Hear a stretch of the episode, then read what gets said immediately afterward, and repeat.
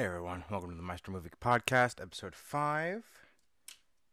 Um, so we're starting off on a bit, bit of a weird note. So what happened was we were recording our uh, Justice League review and Rogue One breakdown, and I lost an hour and a half of the audio.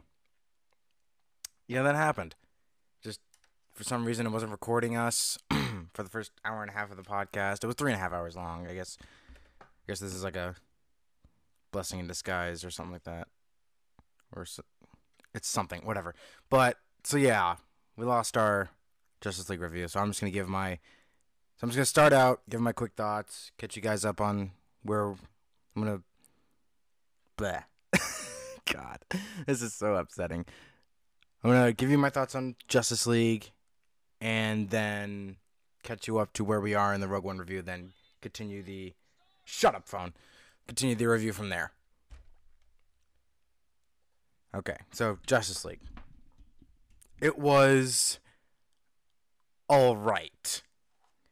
Like it wasn't like Batman v Superman bad, but it wasn't that good either.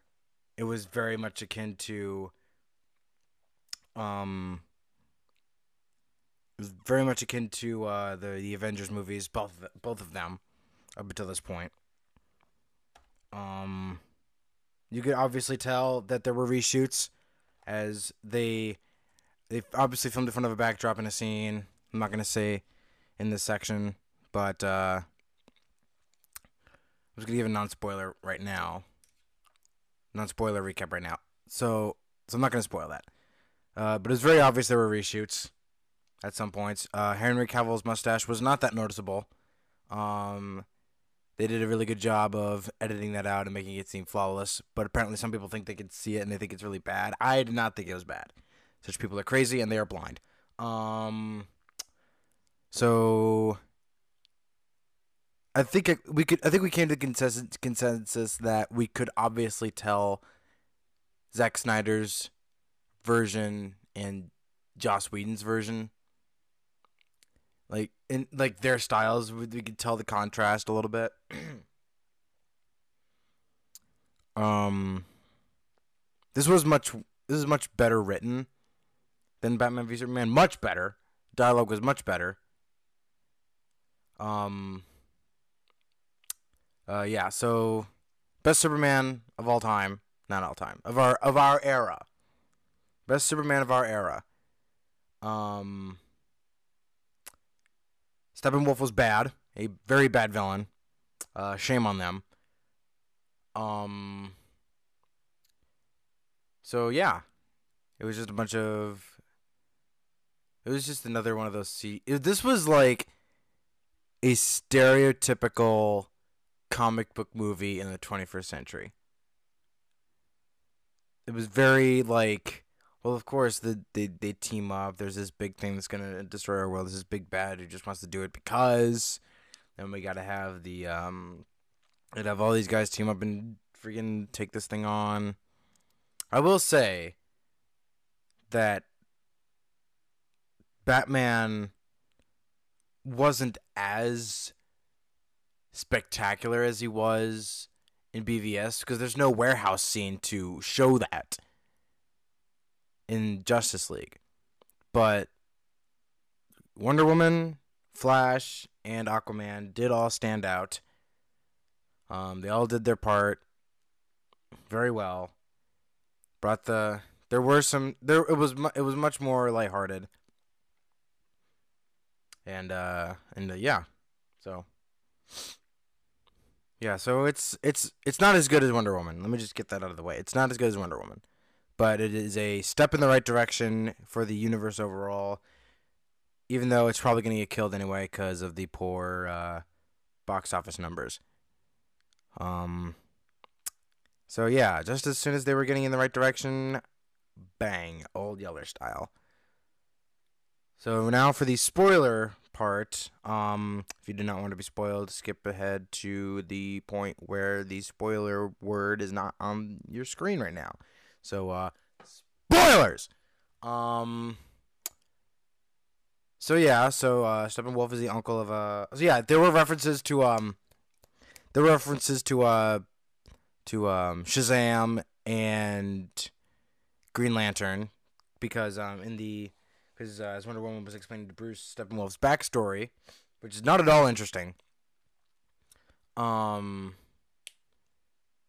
there were there were because the Green Lanterns because apparently the Green Lanterns, um, Lightning People, people from the sea, the Amazons, and then Man, all teamed up on Themyscira to fight Steppenwolf. Um, yeah. So yeah, so the Green Lanterns, they are in this universe. They were, um, yeah, they were not in the movie all that much. So yeah, no Green Lantern. No official Green Lantern. They had to put in Cyborg over Green Lantern. Like, no offense to Cyborg or any of his fans, but he's no Green Lantern. They could have they they should have had Green Lantern. Like, yeah, they should have had Green Lantern. Um, so the post credit scenes. Well, I guess okay here. So Batman says that we need to, or in the middle of the movie says, okay, we need to resurrect Superman. Wonder Woman's like, no, it's a terrible idea. The whole shebang. So the Justice League, unofficially, the Justice League, resurrect Superman. He, the same way that they made Doomsday. Um, so they resurrected him. They he beats them for a while because he doesn't know who he is. So then Lois Lane stops him, takes him back to the Kent farm. That was sold apparently by uh by Martha Kent. Save Martha. God, I can't get that out of my head. that is one of the worst things to have ever happened last five years. um, excuse me. so, yeah. so, um, so the post credit scenes. Also, they they killed they they effectively killed Steppenwolf because the parademons did that for him. There was, I actually don't remember a tease to uh, Darkseid. Now I understand, it's, or actually I don't understand why Steppenwolf. Why Steppenwolf? I don't get it. They knew they needed to hit this one out of the park. Like they had, they must have had a clue how bad this movie was going to be. They must have had a clue. So they had to come out big to restore faith with the fans. Instead, they go with with Darkseid's Uncle Steppenwolf. Unbelievable. They went with his uncle, not Darkseid himself, even though he is the villain in the DC universe. Wow. Yeah. So, post credit scenes had Superman and Flash have a race. Um, and then the other post credit scene was Lex Luthor escaping jail and Deathstroke um, coming to visit him on his yacht. And apparently they are hinting to the formation of the Legion of Doom. Oh boy. And stuff that's probably never going to happen. That is really sad. Huh. So yeah, that was Justice League. Um also the scene that I was talking about was between but there was obviously the reshoots. Ben Affleck and Jason Momoa are talking. This is the introduction to Aquaman. And Batman goes after Aquaman to recruit him into the whatever team they were putting together. So they're talking. They're outside. Aqu- Aquaman's going into the water, going back to whatever he's whatever he's doing. and what happens is Aquaman's walking into this lake, and then it cuts back and forth between shots where it's patently obvious that they are filmed in, in a studio instead of outside in the freezing cold. They're filmed in a studio, right in front of a backdrop. Like the lighting's wrong, the backdrop's the backdrop's artificial, both of them. It was awful. It was so awful. so, yeah. That's what I was talking about. Uh, this was the best Superman, as I said, in a long time. Because he's actually smiling. He's having a laugh. A serious laugh. A legit laugh. Um. Can't really think of anything else. I don't really care. We've already. We've, I, I really don't care. This was. We said. We basically said all this in an hour. Um. And it's been 11 minutes so far. So, yeah, that was. So, yeah, that's Justice League. Um, it was all right, a step in the right direction. Not as good as Wonder Woman, not as bad as BVS, but it's a step in the right direction. All right, so let me catch you up on Rogue One, where we are. So I'm just gonna give the intro and then read the notes, give my thoughts, and then I'll dump you off where we left off. All right, Rogue One, a Star Wars story, released December 16th, 2016, directed by Gareth Edwards, quote unquote. Um, stars Felicity Jones, Diego Luna, Donnie Yen, Riz Ahmed, Ben Mendelsohn, Mads Mikkelsen, and Forest Whitaker. So we get a shot of a we get a long time ago in a galaxy far, far away. Then it pans down to a planet. Orson Krennic's shuttle is landing on whatever the heck uh, planet it's called. Um, so they're landing right in front of the Erso family farm. Uh, Jyn's run, Jyn runs into the house, says, "Oh crap, they're here." We then got a shot of blue milk in front of Lyra as they're all gathering their things. Lyra, Erso, Jyn's mom calls Saw, says, "Oh crap!" Says, "Crap, they're here." Um. So Galen and uh, Jyn have a little talk. They hug for the last time. Um, and then Lyra takes Jyn away while Galen talks to Krennic and his Death Troopers who do not know a lick of English, even though in Rebels they speak perfect English. Listen. I know. Shut up, phone. I know that. Um. I know that you're. You okay. This is their mindset with canon. Apparently, like people are like. Apparently, their their way with canon is pick whatever interpretation you want, whatever you're gonna stick with, whatever's your whatever whatever version of that you think is right. There, that's that's yours. That being said, there are legit inconsistencies where death troopers can speak or some death troopers can speak perfect english while they're in armor and some that cannot that is a problem what are they saying are they meant to speak English? Or are they not meant to speak English? Pick one! Don't give us this rigmarole of like, well, it's up to you. Come on! Sometimes you just gotta have a hard answer. And that may, and then you make that law. I don't know why that pissed me off for some reason. So Krennic and Galen are talking to each other. He's lying through his teeth. Krennic obviously knows. Cut back to Jyn and Lyra. Um, they stop. They stop running. Um, Lyra go. Lyra gives uh, Jyn a kyber crystal necklace and says, tells her to trust the Force. They go back. Uh, Jyn, um, bleh. Lyra goes back, runs back to Galen and Krennic as they're talking. She pulls a blaster on Krennic. Um, says you're not taking him, you're not taking us. Krennic's like, of course I'm not. I'm not. I'm not. You're not hostages. You're heroes of the Empire, for goodness sake. So Lyra says you'll never win. Krennic orders the Death Troopers to shoot. They fire, hit her, and then as she's going to the ground, she manages to hit Krennic in the um, in the shoulder. I don't know why that didn't make that that didn't make sense to me. Um, so that was a lucky shot. So Lyra dies by gunshot. One of only. Actually, she was the only person who's like one of. The, never mind. Um.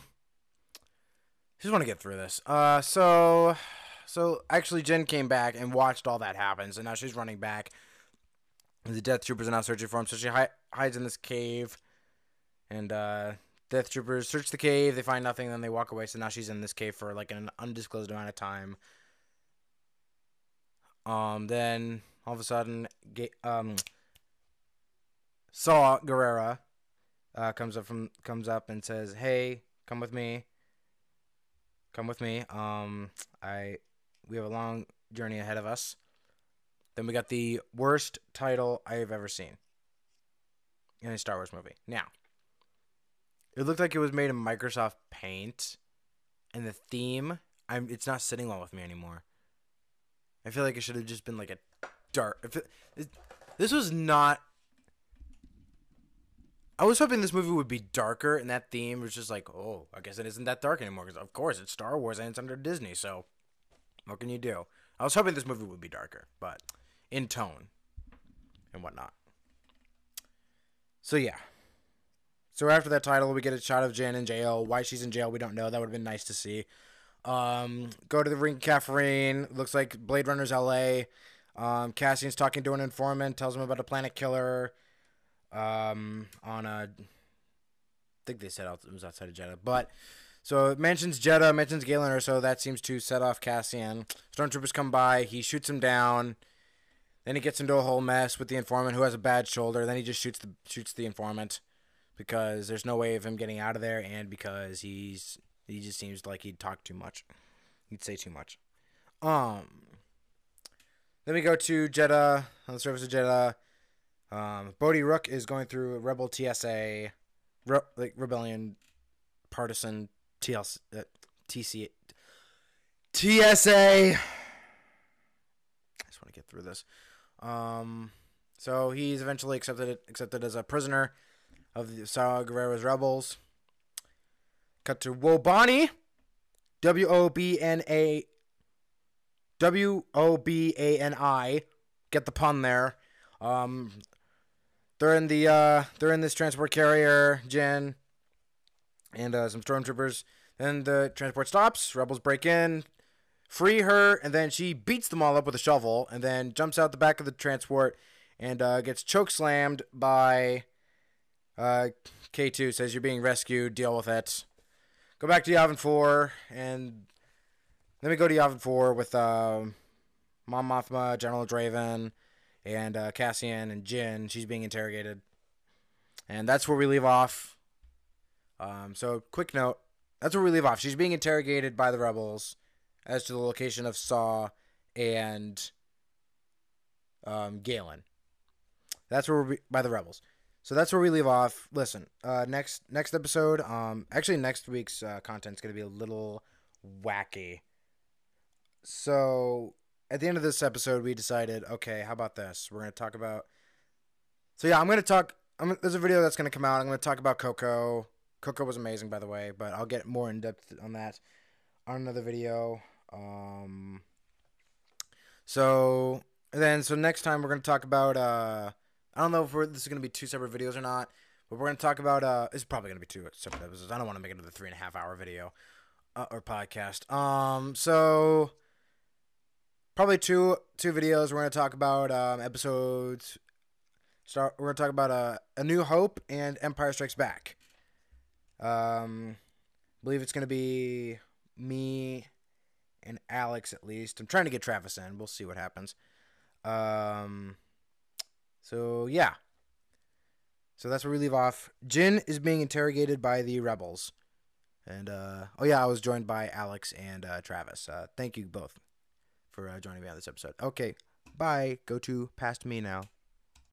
And all that. And so, hold on. I actually closed my notes. Hold on. Sorry about that. Technical difficulties. we got technical difficulties. Okay. Time to kill. Yeah, we're good. We're good. We're good. We're good. We're good. We're good. Difficulties. All right.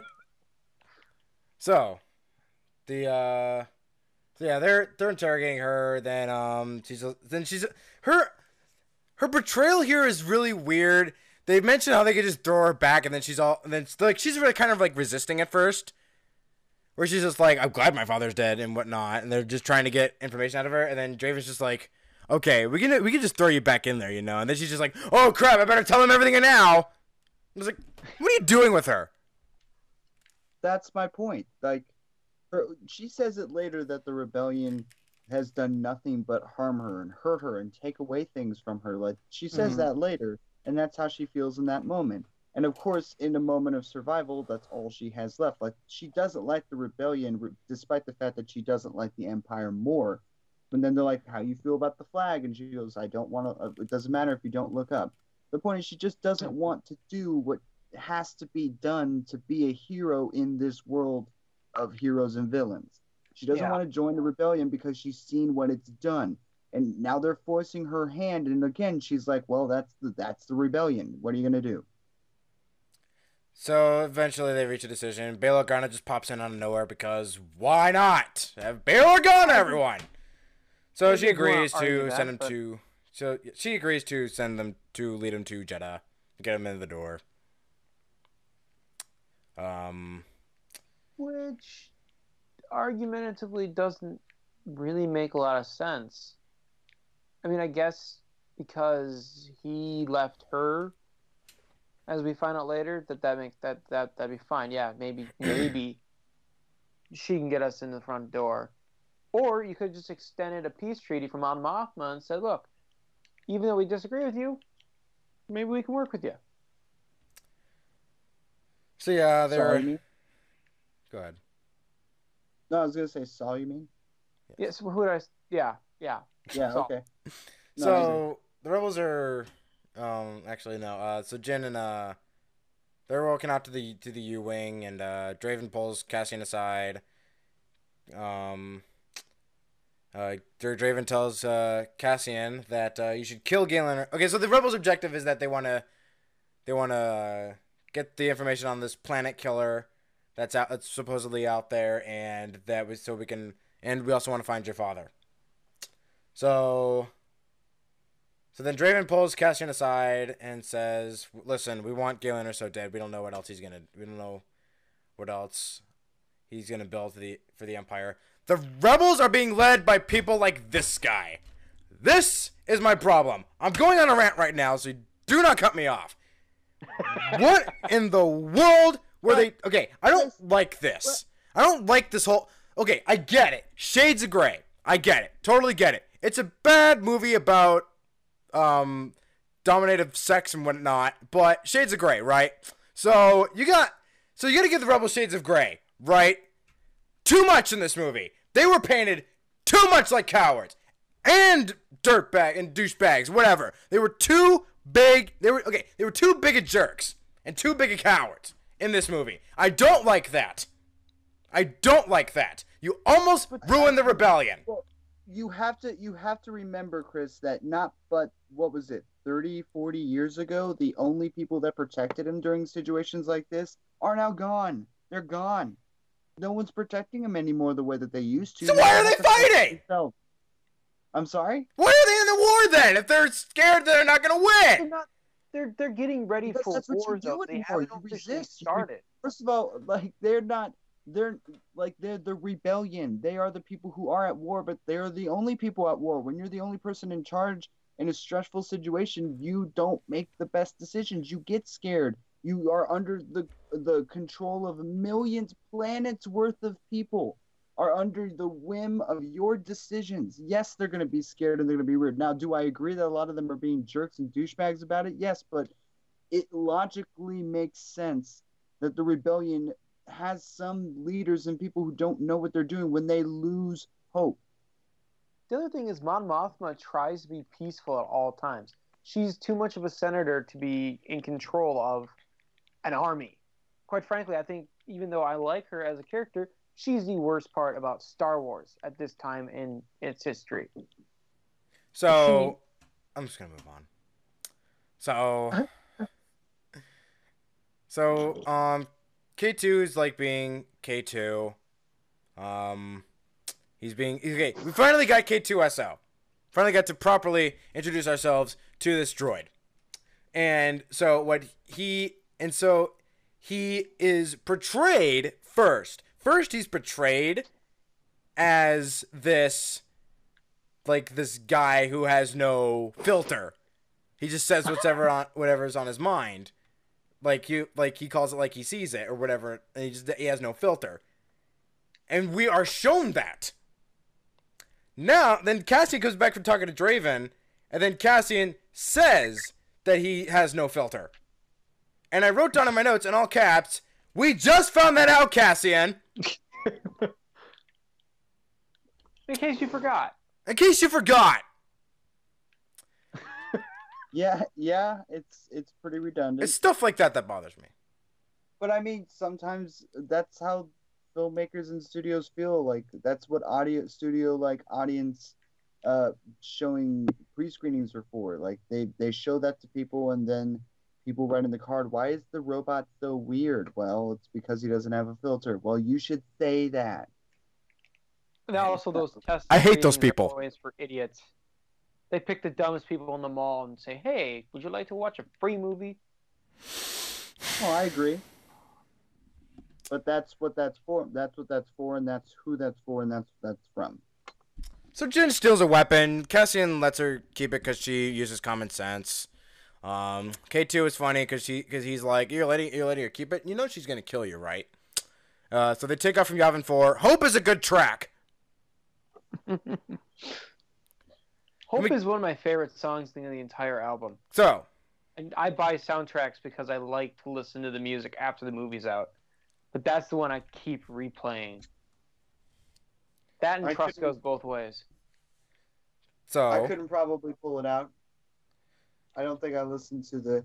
I wouldn't say the score wasn't uh, uh, bad or that it wasn't memorable or anything, but even as I watched it now, uh, it just really highlights how good the Star Wars themes are. They just Yeah. they shine so bright when I watch a Star Wars movie. it was written in four weeks. It's amazing. That's, That's the other thing too that I like to give him a little headway for that because if it was written in four weeks, who was the original uh, the original guy who was supposed to do it? Oh, it was um, it was somebody. Uh, Insane Clown Posse. Mike Shinoda from the raid. Oh my god! Wait, really? No. Um. So we then go to Jedha. wasted him. So yeah, we go to Jedha. Uh, back to Jedha with um Bodhi, and he's trying to convince the rebels that he's not a traitor. We then got lies, deceptions. Um, I can't, I can't do Saw. So Bodhi comes face to face with Saw. He's trying to convince, he's trying to like say that I gave them the information. They did not find it. I gave it. I'm a defector. I want no part of the Empire anymore. So Saw's not convinced. So he then sends him away to a thing. He I will get to he it. has. Oh, are we not? Are we not talking about the? the Not yet! yet. Not yet. Not yet. Okay. Um, so we then go to the construction of the Death Star. We did not get the Imperial March. That made no sense to me. Um, we then got see then we then Krennic came face to face with CGI Grand Moff Tarkin.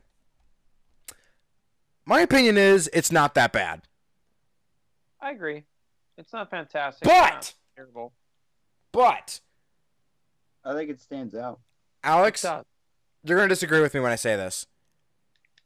Tarkin should not have been in this movie. I disagree with you instantly. Krennic Why should have been answering to Vader the whole time, not Kren- not not not Tarkin. I think the only reason they put Tarkin in is so they could put Vader in. Yeah. I don't, uh, no, that doesn't make Well, sense to okay. me. Yeah. I think they put him in. I think they put him in so they could put in Vader in to test their new face technology. That's it. You could have easily had a new villain who went to uh, Tarkin on the phone, or you could have had someone just uh, the, the the first moment you see Tarkin, he stands in front of a glass and you see his reflection in the glass. That would have been way more tasteful. It would have been a lot more eerie, and then he could have handled the rest of the situation until the end of the movie, and then Tarkin may have showed up at the end with um, Leia again and do the face technology then, but throughout the whole movie is a little weird. I argue that if I you're going to use him the way that. they used him, is make him in hologram form, not present for all the testings. However, I I stand by the fact that he should be in the movie primarily out of story. Tarkin's always been the one associated with the Death Star. It was his pet project. The idea of giving Then it to why is Krennic in charge of it?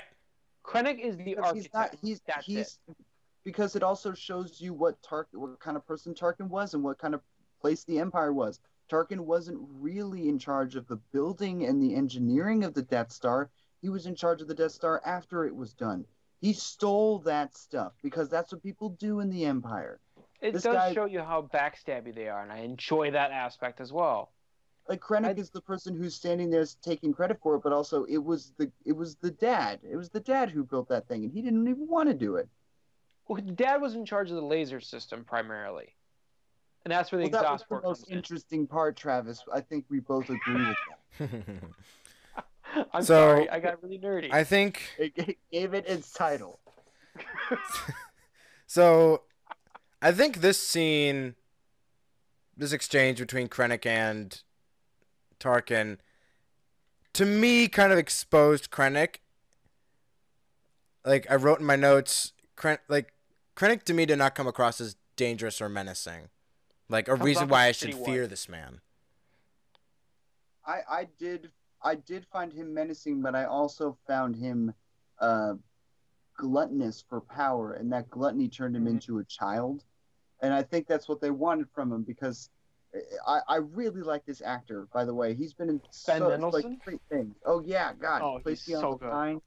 God, I love like Slow West. He's great. He's super he's, good. He's also Uh, in I Killing Him Softly. I'm sorry, what? He's in another movie, uh, Killing Him Softly. He's strung out on heroin for my ninety percent of the movie, or That's his right. ninety percent of his scenes.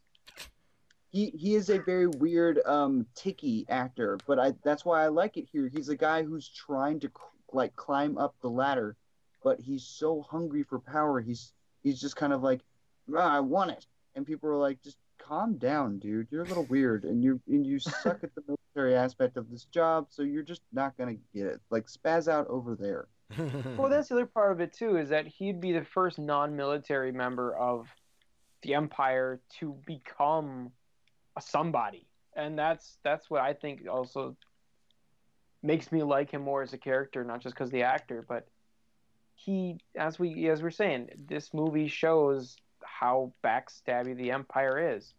Tarkin, as we were just saying, and I'm sorry if I'm just recapping it, but he he was in charge of it in some extent. He was the overseer. Krennic's the architect. And the minute that the architect says that the, the thing is done, he's going to get axed regardless. Is how I, I perceive their argument in that sequence. absolutely And that just makes both characters more dangerous. We know Yeah. Tarkin is dangerous. We've seen what he can do. But we also see that he can play the political game, and that's something that Krennic cannot do. He's a caged beast. So He's been declawed. so yeah, they talk for a bit. despite all his rage he is still but a rat in a cage So they talk for a bit. They say, um, well, Tarkin's just like running him down, saying, "Well, you failed." It's like, and the Krennic's like, "No, I didn't." I was like, "Well, yeah, whatever." That's basically how it went. So yeah, so they propose a test on the city of Jedha, where all the leaks are coming from. That's how they know the uh, rebels have intel on the planet killer, which is supposed to remain a secret, but it uh, it was exposed, and Tarkin blames Krennic, and that's basically it. Krennic says he'll fix it. So then we got Well, a dream sequence. before, before that happens, there's a flashback actually, where where Jyn is a kid and she sees her parents. That's with, actually uh, after this. I was just about to get into that.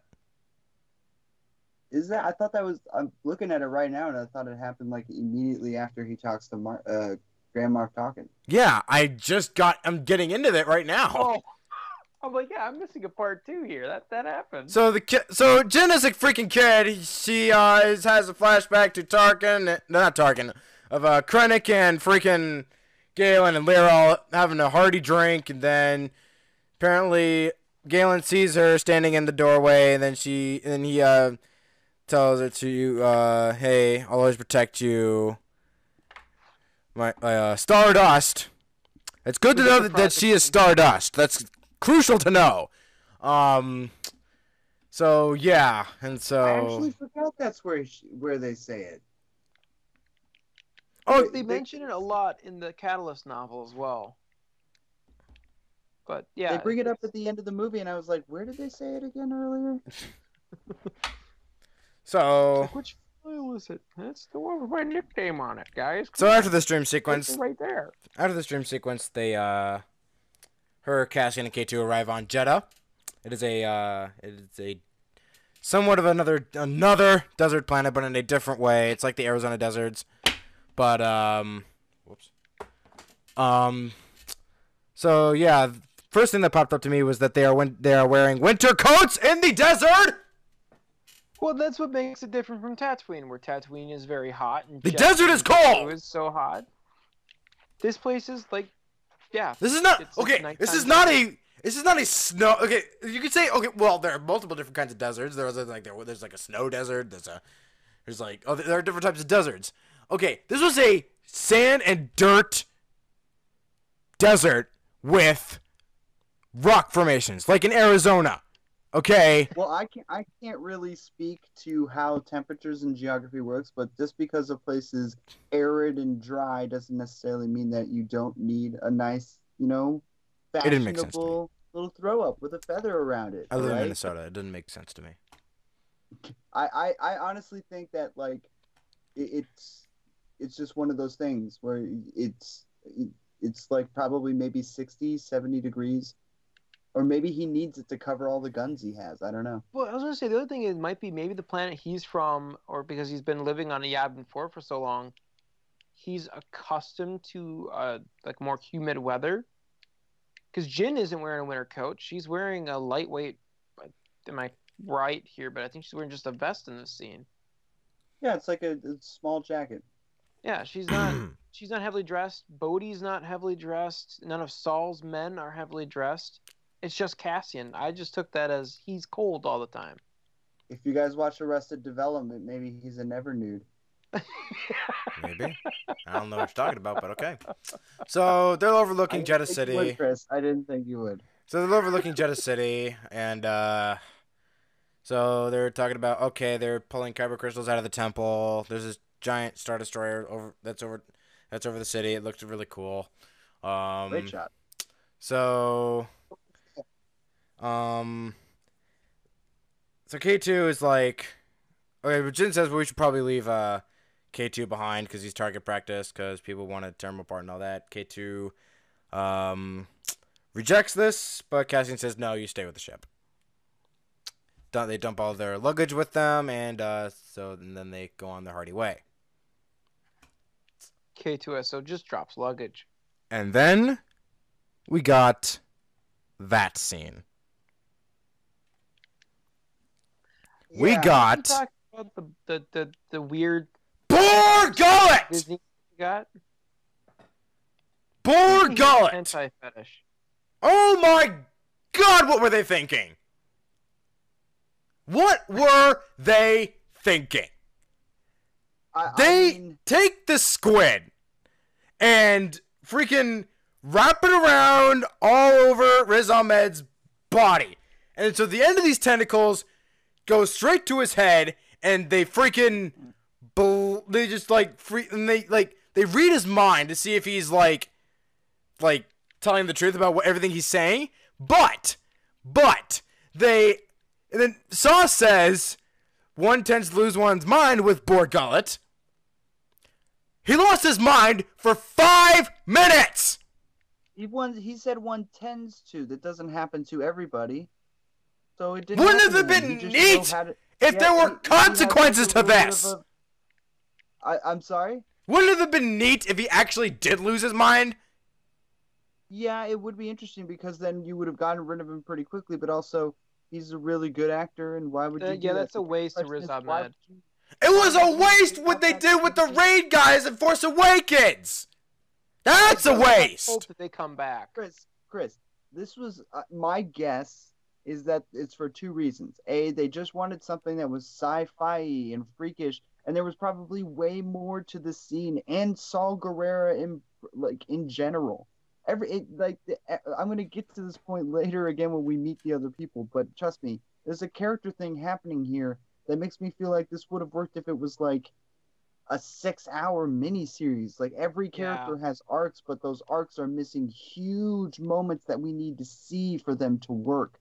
And a big thing is that Saw may like weird creatures. Maybe that's his pet. Maybe that's already worked on someone else before. Maybe that's what he's known for having, just on a cinematic level. But really, here I also think that maybe Disney isn't necessarily making movies for America anymore. Oh God. yeah, I kind of thought the same thing on that scene. Oh, But no, I- like the, I like Transformers is blatantly putting scenes in China. Maybe Disney's being a little bit more coy about what they're doing. But the other issue is with with Saw Gerrera. We know that he's supposed to be an extremist. If you watch Rebels, they're kind of getting into this. Why does he look and talk so funny lately? But I have to he's he was trained by Vader. Vader. I mean, granted, it was Vader pre black suit and dark side, but and dismem- and dismemberment and lava. Yeah, lava and dismemberment and all that fun stuff that created Vader. But that's that's kind of what makes this even weirder if you take it into canonical, you know, territory. Is this guy's trained by the guy who he now hates? That His makes him methods are not going to be clean. It- Yeah, man, that, that makes that whole breathing thing a lot more interesting because I didn't know that. Yeah, it. it So then we don't know. Got then we got an inside look at uh at uh Jedha. It's kind of neat. I remember uh when uh a few months after the movie came out, Alex, you and me were talking about the movie, and it's a you said it was a good Star Wars movie and how it opened up the universe. This bit with Jedha was kind of proof of that. Oh, this is completely open up the floodgates. What they're planning on doing now. Oh yeah, I mean, but that, there's another. That's like one of my other favorite moments too because she's like, "Where are we going?" And he's like, "We got to go. You know, we got to do something to see if we can get your name in to go get a face to face with Saw." And she's like, "Hope," and he's like, "Rebellions are built on hope." And then she immediately turns her head to the right and she sees a bunch of stormtroopers like screwing around with some people and messing around with them. And she looks at him and she's like, "Is all of this because of the pilot?" And it's like, "Yeah, man. Like, the rebellion may be doing something good, but it's shaking people down, and it's it's it. There's good that is there's bad that is coming with the good of all of this.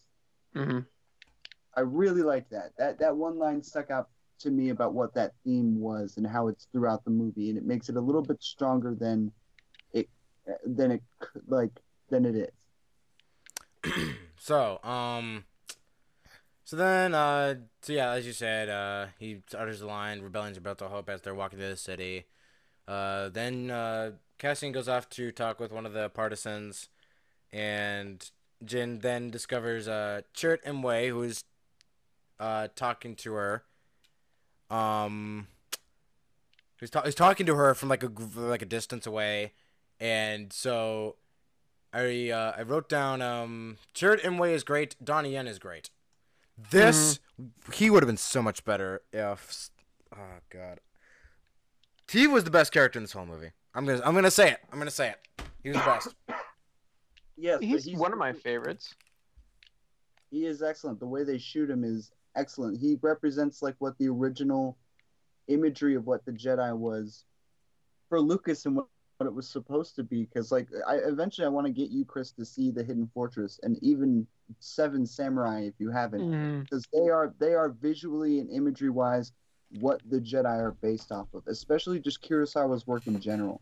But this guy, more than anything, especially for not being a Jedi, really highlights what works about the mysticism of the Jedi for a lot of people because that's what he mm-hmm. is. He's somebody who who doesn't have a like, he's not a Jedi, but he just appreciates it and can feel the Force and is he knows he's a part of it and just is in a in his own way a version of that. I really like that as an idea. It also, That's- I like the fact that he is tied in with the Guardians of the Whills, and that makes this, uh, it kind of goes back to what George Lucas was trying to do with the original script. So this is kind of how, like you just said, he was trying to make Jedi be, but in canon, this is the more pure version of what the Jedi are. if I remember correctly. Is the Guardians of the Whills are kind of Jedi light. I guess there's Yeah. there's a better way to describe that. No, I think that's how the, he comes across.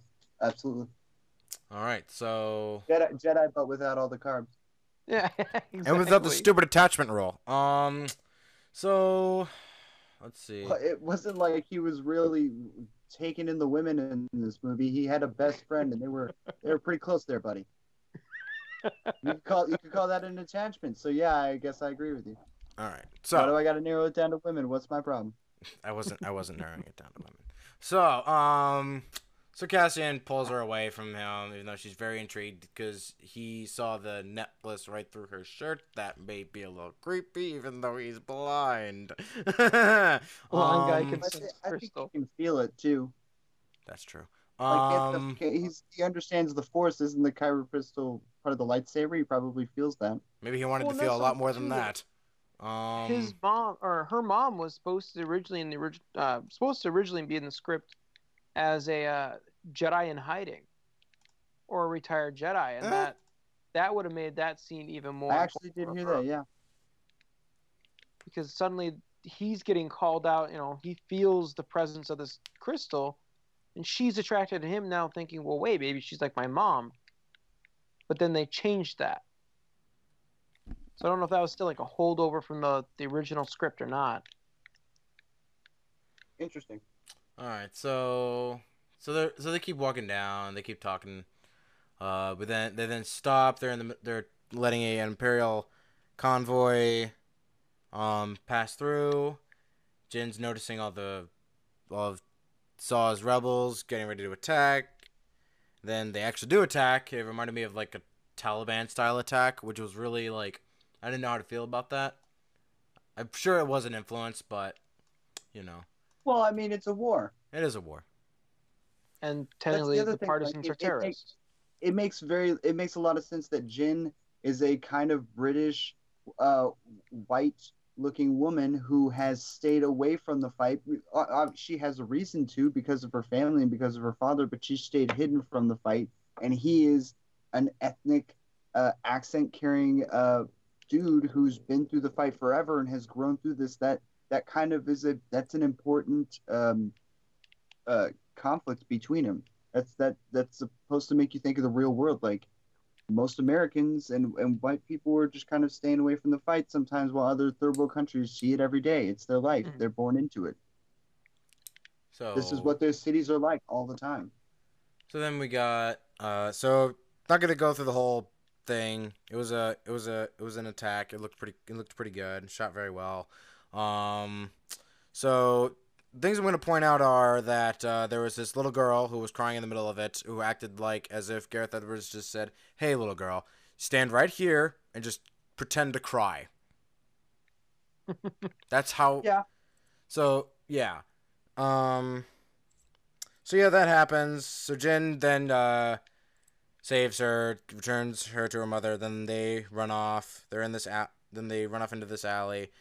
Um, let's see. Uh, yeah, Cassian runs into one stormtrooper, dispatches it easily, and then three more show up, and they can't hit him, even though he is like ten feet away from them.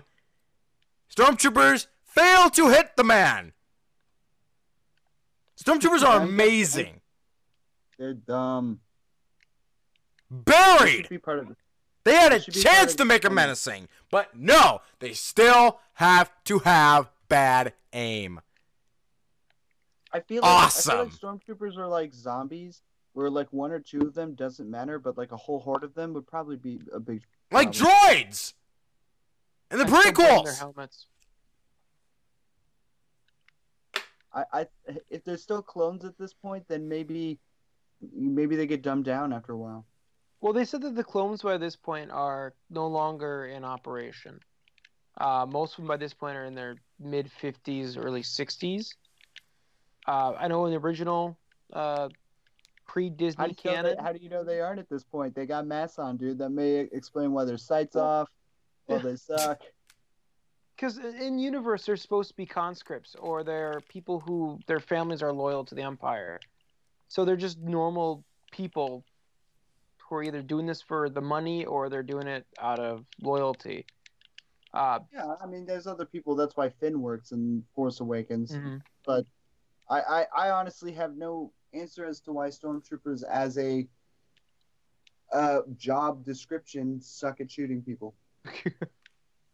All right. Because that's because they're not the good guys. So I wrote down stormtroopers are a joke. Then Jyn comes out and just starts whacking them all. Doesn't get shot at all. She uh, shoots two of them down, then guns down one of the security droids. It looks like K2SO, but it isn't K2SO, and K2SO just happens to be behind that droid that she shot. And K2SO says, "Did you know that wasn't me?" Jyn's like, "Of course, of course I eh, knew." Sure, sure, I knew. Liar. Total oh, liar. buddy. liar. So K2 catches a grenade that's thrown, and then he just nonchalantly tosses it in front of like three or four of them, blows them all up. It's the stormtrooper's fault, man. He like tosses it to him like it's an underhand, like here you go. Like if he'd just gently rolled it over to him, maybe he wouldn't have noticed. So so apparently K2SO just didn't listen to Cassian Andor when he said stay with the ship because he just said like, well, I because uh, Cassian Andor says, well, I well I told I told you to stay with the ship. Well, like, you did, but it was boring and you guys are in trouble. He's got like severe ADD, I think, Yeah. because he does not sit still very long. No, he doesn't. And never listens to instructions. No. Yeah, very true. So let's see here. No, no, that's way that's way ahead. So K2SO. So they're, so now they're all marching through, and so they come across this Imperial Scout party, and all these stormtroopers, and so they get stopped, and then K2SO is also a bad liar, like uh, Galen Erso. Actually tries to actually slaps or backhands Cassian. Um, yeah, he backhands Cassian uh, to sell the lie. That doesn't work. Stormtroopers start taking him away. and Then, then um, then uh, bl- then a, blah! Chirrut and um, Chirrut comes. He's uh, I feel like they should have made him a more peaceful protester. But like he's just, but he just comes out and says, "The Force is with me, and I'm one with the Force, and I fear nothing. For all this as the Force wields it." Before that, he was asking, uh, "Let them pass in peace. Let them pass in peace." I feel like that he should have been like really really trying to like hey you like you're here you're kicking down doors like you're being very violent of course they're of course they're of course you're all hostile. Just let them go. They're not they're not any threat to you or something like that. They should have really sold the fact that he's like a peaceful protester. Instead he just goes in asking for a fight asking them to shoot first. And so that's what they do. So they shoot first and he starts beating them with a very long stick. this was absurd. Why? Not the fact that he's blind, but he's beating stormtroopers with armor with a stick. He is like- breaking the armor. But that it's because it doesn't matter. He's hitting them hard enough that it doesn't matter. The other thing is their armor. Wouldn't it have been, wouldn't it have been like, better if it was like a metal rod? bolts, and yet they still get killed in those armor. The armor's useless. But who's to say they get killed in those movies? Who's to say they don't just get stunned and knocked over? Then there would be way more that stormtroopers than there were. north. I'm going off cinematic rules, guys. I'm going off the fact that when the when you hit a stormtrooper with a blaster in the old movies, it just creates like a black like spot, and then they hit the ground. Maybe a flame if you're lucky. So, Um, no, so, yeah. I would. I mean, here's the thing, Chris. Like, they this is a war movie, so they need warriors, and the, they needed a yin and yang pair. If you're gonna do that, they need to still have some of the other person in them. And I think, yes, he's a peaceful protester, but also everything that he stood for is now gone. He lives in a world where violence is usually the first response to anything. And I think he understood the situation between those two and what was going on before any of them. He just was he was he knew this was all going to explode and he didn't want her to get in the middle of it, so he stepped in and did what he could. And as for the Bo Staff band, Donatello from the Teenage Mutant Ninja Turtles does that, and I'm pretty cool with that dude. So Well, the Foot Clan don't wear no freaking stormtrooper armor. Yeah, but Foot Clan wears weird fly eyes that I'm pretty sure alters their perception as well. Dumb, They're called the Foot Clan, dumb, not the Stick Clan. dumb. Travis, Oh, Travis, Travis, you'll get this. That rod should have been made of cortosis. Well, I still think that that the very tip of the lightsaber. There's a lightsaber tip on that thing. That was supposed to be a lightsaber in hiding, Should have is not a freaking wood stick. Um, but it's not a cortosis. Then we need to have him fight Vader. no, Otherwise, it's pointless. No! Enough, Vader. Are you all so obsessed? I'm sorry. I like Vader. No, the, wait, wait, wait. First of all, wait. Two things. A, he was not on. supposed to fight Vader if We the whole point of move Vader on. was that he could clear an entire room of soldiers. I'm not, I'm not he- arguing against that. No, I agree with you completely. What I'm saying is, if you're going to waste a Cortosis weapon in a Star Wars movie, it needs to go up against the white lightsaber wielder, so we know it's Cortosis. Yeah, but that means you'd have to tell people what cortosis is, and that would take at least three scenes to do, and they're not going to waste their time on that one. They don't even waste the time to show us a scene of both of those guys forming their relationship before the day they met Jyn Erso. Again, which is why it's made out of stick. It's a stick, not Cortosis. No, the point staff. is they don't even care what it's made out of. They don't want us to care. They just want us to look at it and go, "It's a sci-fi movie. Maybe it's not made of just wood. Maybe it's made of something else." Why is he wearing a jacket, man? Be wood. colder than an actual desert because it's a different planet than ours and we don't know how it works. That's the crap they're gonna say to you. That's why they pulled that crap off in the first place. But why he acts the way he does, we don't really get an answer to that other than his best friend is carrying a gun everywhere he goes. It's literally you carry a gun, I carry a stick. It's a long phrase, and I think they wanted to actually use that as a visual representation of Mhm. the yin and yang of the force. And the other thing is, if he wasn't, if he fought Vader, Vader would slaughter him. If the whole point is Vader's Vader in this, the way that you want him to be Vader. But the other thing is, he believed in the Force and what it could hmm. do. So this this guy shows what it's like to believe in something like the Force, but not be a Jedi. The Force allowed him to get across that way, but the moment he stopped concentrating, he got blown up by a grenade.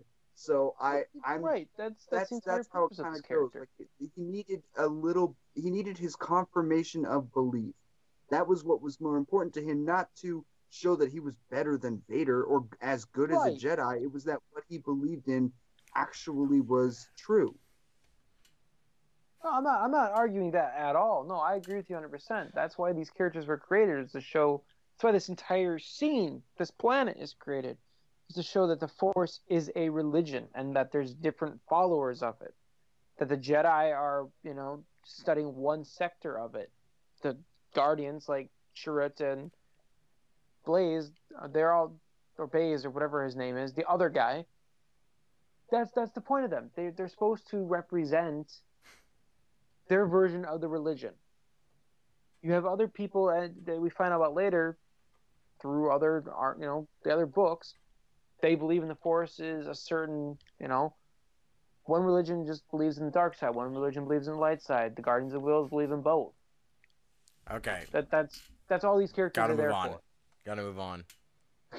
gotta move on, guys. Come, keep grinding through. keep grinding Well, through. we, we're talking about we're talking about characters so much because in this middle of the movie they don't really give us any character. They like they just it's um it's a escalation of plot. Things keep happening. We don't we're sitting here talking about who these people could be and what they could be could have come from and the answers to questions that they just don't give us. All right, so Baze not a believer of the four. okay, So Baze comes in, saves, and uh, mows down a few stormtroopers before Baze is, or before Chirrut is uh is uh, gunned down himself. Uh, Baze is uh, not a believer of the Force after watching his blind friend wipe out a patrol with a stick. Blind Well- friend with a stick. Could just be really good. He could just be really super good and could hear things and smell things, you know? Could be Daredevil. That, that that's not necessarily a confirmation of the force. The force is like having lasers bypass you. That's pretty nuts. I would actually buy Donnie Yen his Daredevil. So, um, Here's here's what I just heard you say. I would actually buy if Kanye was Daredevil, but I don't. think Donnie that's- Yen, Donnie Yen. Okay, there, there you go. Okay. okay. I was like, that's not true. That can't be true. Oh. Kanye West is Daredevil. Yeah, Don't I put don't know. I ideas in his head. were, I didn't think that's what you said, but I was like, I wonder if that's. What you said. I gotta move on. We gotta move on. Move on. That's a so the so um so cheer the dang it you, you really broke me there. So Cassian Cassian Cassian thinks that Chirrut's a Jedi. Baze says he's not. He's only a dreamer. So as rebels arrive, they uh they arrest him. Are about to get him all about to like gun them all down. And like Jyn says, well, I I, I know Gerrera because I'm the daughter of Galen Erso, so they all take they're all taken away. They put a bag over Donnie Yen's head, even though he is blind in the movie. Awesome. He mentions it. He mentions it. They're now imprisoned in uh, base of operations. Um, there's a lot to see here.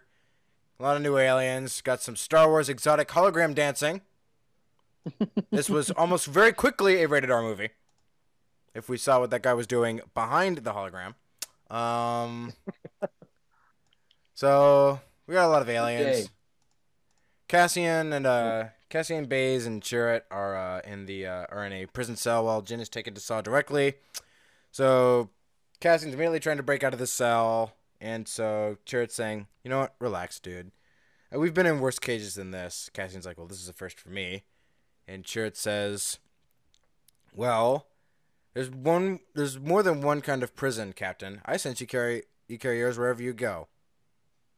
And uh, so a deep cut by a blind man. Mm-hmm. So there you go. Uh, Nice. yeah. there you go. The I feel like they weren't doing too terrible of a job with characters at this point. They Mm-hmm. weren't doing like an abysmal job. They just from here they just didn't go they didn't go much further. they were telling they were telling half stories with these characters. That's my problem. They were giving you meat to chew on. They just didn't cook it. Right. So Jyn, just chewing raw meat. yeah. Exactly. So Jyn uh is taking a saw. These guys are buddies, but you don't get to see their life beforehand. Right. Like the pilot had a relationship with Jyn's father, and he right before this he does the thing at the end. He's like, "This is for you." Like we never saw that relationship. Mm-hmm. This stuff is there, but it's there's no. It doesn't taste right. So Jyn and so Jyn and Saw they talk. They argue about a backstory that could have made this movie better if it were in it. So Saw thinks everybody hates him, that everybody's after him. Uh, so this conversation is actually quite fascinating and really like the late like this the dialogue here lays the groundwork for Jyn Erso absolutely perfectly in my view because Mm. they talk about how um like Saw like ditched her or le- or like yeah and, like left her to survive on her own at the age of 16 uh basically abandoned her because people were catching on that she was the daughter of an imperial science officer um so I would love to have seen all of that. Mm-hmm. I almost think that would have been a better intro than what Yeah. we got. should have shown us all that should have uh should have shown us all that so what hap- so what yeah what they did so yeah they they just talk about the past and then, and then like they're arguing back and forth because okay then they start arguing because um Jyn well Saw thinks that she was sent to kill him. She says no I was sent to get to get the rebels to you to talk to you about the planet killer. Now I am free. I don't have to do this anymore. I don't have to deal with this war crap anymore. And so Saw says you could stand to see Imperial flags ran across the galaxy, and Jyn's like, it's not a problem if you don't look up. Perfect. Mm. If you had rode this train for the rest of the movie, it would have been great. But like Seconds later, you kill it. Seconds later, you But here's, Kill here's this momentum. Thing. No, no, no. Here's my thing. This entire scene, his entire moments, all, all the moments in the film would work if we'd have seen anything after him seeing her come out of the tunnel. yeah. We'd have seen their relationship. It would have made this whole scene fine. She would have seen him again. They would have talked about some of the scenes we saw, maybe a little bit more exposition. He would have argued about a point that they already would have argued about in a scene we'd seen earlier because that's why they had problems. We would have seen that conflict. They would have laid the ground for it. And then eventually, when he dies, it would work. They don't. They just he just shows up. Oh, you were my mentor. Yeah, I was your mentor. We had a conflict. Sure, we did. Here it is. Oh man, here's a message from your dad. What? I guess the part I have an issue with on top of this is if if I don't quite understand why he's instantly jumping to the conclusion that she's there to kill him. Because even even with that excuse of well he did leave her behind I don't and maybe because we haven't experienced enough between the two characters which is what we've been talking they're- about but their replacement for their relationship and their backstories to give us two separate ones. They tell us hers. They allude to him, which is Yeah. that war. The theme of the movie, which is that war on both sides destroys you. That's why he's acting like Darth Vader without telling the audience that he was raised by him. It's that war can do this to you in general. So for him to say that to her, it's just he's already paranoid. On top of the fact that they say the city's going to blow. Like, he was already paranoid up to a very big point. in in story, and again, I'm sorry if I keep going back to this, but in story, he's supposed to be fairly good friends with her father. That's how he ended up with her. Is because that was their contingency plan. If they were ever found, Saw comes. No, they make that they make that very clear They at the beginning of the movie. very clear. But Yeah. the minute that you say that he's seen the hologram of her dad, and then sees that she's in the room, why is that his first thought? Is you want to kill me? But Not he hasn't maybe you know something that I don't know, or maybe that I have something for you. Put aside your anger for just a moment. You need to see this. Either way, uh, either way, I guess the other issue I have with this is how she views her father, which later on this scene becomes abundantly clear. She's been led to believe this entire time that he left, he joined up to work on this project. Not that he was forced to go after watching her mother die.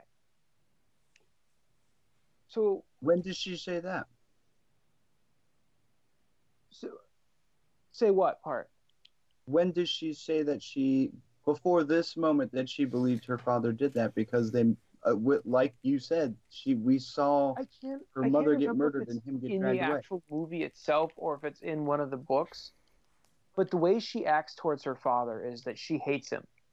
She wants nothing to do with them, and I, I don't remember if it's the book or in the actual I, movie. I don't itself. get that from the I don't get that from the movie at all. I feel like she was like, my father was murdered and now I need to hide because people may find out who I am. Not murdered, but my mother was murdered and my father ran away and uh, Saw in the rebellion. The fact that Saw was there and she saw him and trusts him, that's telling the audience that she probably knows about the rebellion a little bit. My, my in in the movie, I never got the sense that she felt that way. I felt like in that moment, just finding out her father was alive, that he had put something in there, that he had done a lot of the things for her specifically. I but I never felt that she hated think- him. And again, I might be. Again, I'm probably getting my, my two separate sources of canon mixed up here. But that scene where she's talking to General Draven about the whole, you know, your father, you know, talking about the fact that the Death Star is a real thing. They mention her father, and she's just like, I I don't care. I don't want anything to do with it. Her attitude towards him in that scene is what leads me to believe that she does not like her father. That she hates her father. No, she wants to act like that so that she doesn't lead them to her father. she's right later when she realizes that the guy's gonna kill her father. She's like, "Oh my god, the rebellion! All they want to do is do shit to me." That's Okay. the Right. thing. Okay. She Okay. knows that the rebellion, she knows the rebellion may want to get rid of her father. That may not trust her father, but she trusts her father. So she's gonna be like, "No, I don't like my dad," because she doesn't want to be the reason they get to her dad. Okay. We're gonna move. We're gonna go. Got a lightning round this. All right. So, there. So yeah, they they argue, and then Saw says, "I have to show you something." Uh, it's the message to uh, it's message from uh Galen. So we then get the upside down Death Star, which is take it take it for what you will. Got to aim the thing somehow. So Tarkin and Krennic have tension. Uh, Tarkin doubts Krennic's leadership abilities, makes it abundantly clear again. Tarkin wants. Krennic says, "Okay, I can blow this whole moon up if you want." Okay, Tarkin says, "No, we don't need to do that. Just blow up the city." So they get ready to do that to do all the things. So then we come back to the prison. Chirrut senses Bodhi in the next in the next cell. He uh, Baze almost kills him from the window, which I don't see how he would have done that, but uh, you know. So Cassian talks to tries to talk to this vegetable of a human being at this point. Um, and so then Bodhi just snaps out of it on his own. Great, cool, awesome. So See, all of this is based off the fact that he says that one line. If you just don't take that line that seriously, it's not that big of a deal. whatever. So Saw shows Jyn the message. I then wrote down in my notes, this movie is good now because Mads Mikkelsen's performance was, oh, great, was so juicy. Oh yeah, that that scene made me cry too. Her performance is really good too. Just The, The way- hologram scene. the Yeah. hologram scene, yes. Yeah. So yeah, this juicy. is this is this is why I was saying that earlier about the whole them hating each other because I take this scene as her suddenly realizing he's not a bad guy. oh, So wait a minute. That's where I was filling in my how I read that scene. I guess. So, Alex. reacts to the hologram. Alex, you never read the book, so actually, I do remember throughout the entire book, she did actually have like this disdain for her father, which is why, which is what led her to say all those stuff. So you actually did feel all that. They do not put that in the movie. They don't, but in the book they did. So I don't blame you. No, that's, That's fine. No, I I was know this is confused a, by that. this is a conversation. I'm I'm on a podcast where a guy who's a huge Star Wars fan who's read the books and it n- understands the extended universe. I'm on your podcast. I'm here to give you the perspective of somebody who's watching the film. Right. So I'm not saying that's the way it is. I I'm get what you're saying. you That's how it. No, yeah, this, no, this this makes more sense. That I, now I know that I am going off book, not off movie. Yeah, Travis, get your mind out of the gutter. That's my fault. I totally. Why am I in the gutter? Jeez, get your head out of the cannon. Why, why, why do I have to be the gutter? Why can't I just have my nose in a book? You're making it dirty. That's my job. Yeah, so yeah, in my notes I wrote down the uh, the scene is awesome. It was um so it was cutting back and forth between the message and the Death Star laser being prepped. Then we got the best shot, probably right up like one of the best shots in Star Wars history, and that is the Death Star eclipsing a planet. Mm, Why am I not a director right now? I wish I had that. Man, I wish I had that. That was such a gorgeous shot. Ah! It was a great shot. It was Again, a great shot of the. Death Star eclipsing a planet. Scope That's awesome. Scale, that's the point. That is the point. Ah. So Galen said the message the in the message that the plans are on Scarif. I didn't like that. Should have cut off the message right there. Um, which leads to my point later on. Jyn doesn't think to grab the message before Cassian pulls her away when the whole planet is okay. So yeah, so the Death Star shoots down its laser and nukes Jedha City. So Jedha City is completely wiped out. Um, so, um, so yeah, then the pla- then the uh, whole all of Saw's uh, palace starts uh, shaking, and then everybody's evacuating. Cassian uh, goes to get Jyn out of there, and uh, then I wrote down Jyn doesn't think to grab the message before Cassian pulls her away. I remind myself that that is tasteless because she was grieving for God's sake. Um, so then Jyn wants Saw to go with them. It's like I can't. Run. Then Saw's like I can't run any longer. Whatever. I'm just gonna die here in the in this dumb planet. So then they so then everybody uh escapes via the U wing that that uh K two flies back in. Um. So then, uh, yeah, Saw then Saw finally dies by a massive Death Star explosion. Number one. Oh yeah, I wrote down in, my notes. Saw dies by explosion. He's the he's number one. He's the first one. So afterwards, they're back in the Death Star. Krennic's trying not to giggle because he thinks he's right. Tarkin then commends him, then takes control of the Death Star. Um, then I wrote down. Then I wrote down in my notes. Why didn't he take over after Krennic? Why didn't he take over after Krennic was killed? I got. What was I thinking there? Why didn't he take? Oh yeah, so like, why? Why? I was thinking in the mindset of maybe Vader takes that role as Krennic, not as Krennic, as Tarkin, and then once Krennic is killed later on in the movie, then Vader contacts Tarkin and says, "Hey, okay, you take you take control of this. Maybe you can actually do something with this." That's what I was thinking. Yeah, That's but what I that- was thinking. But that would be under the the idea that Tarkin would understand that Krennic would be killed. Like he would have to kill him for that to work. He'd have to make sure. Why did the question is why didn't Tarkin make sure that the thing worked once and then that night Krennic dies in his sleep, and all of a sudden Tarkin is the uh, owner of the entire thing. Yeah. He didn't know that these rebels were going to come in and try and steal the plans to blow up the base, and in that process, have the guy who runs it get murdered, and then he could take over the base. So, then so then Krennic thinks he's won. Then Tarkin says, "No, you dumb fool. The the the, the leak came. The pilots the pilot came from Eadu, which is from Galen Erso's facility." So I wrote. So then I wrote. I then I, I then proceeded to write down in my notes. Why is he just telling Krennic that Eadu is where Bodhi came from? Why is he just telling him that? It But why Jedha? see if he knew- Because he wanted to see if he knew that anything was going on in his business, if he knew about it, because he knew. If he knew, he wanted to make sure that the guy running the entire process knew himself. And since he wasn't doing anything about it, he's like, he doesn't know. I'm going to rub it in his face. Okay. So, actually, I'm just gonna forget forget that line. So back to the rebel base. Draven still wants Galen dead. That's it. Uh. So now the uh oh yeah so yeah they so yeah the group escapes from Jedha. Now they're in hyperspace. Um. Cassian gets the orders from uh Draven to proceed with the mission. Even though there's a planet killer out there, he does not want him to return to base.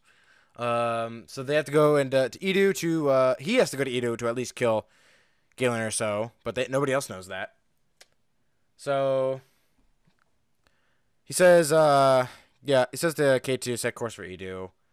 Um, I'm just gonna read my notes verbatim.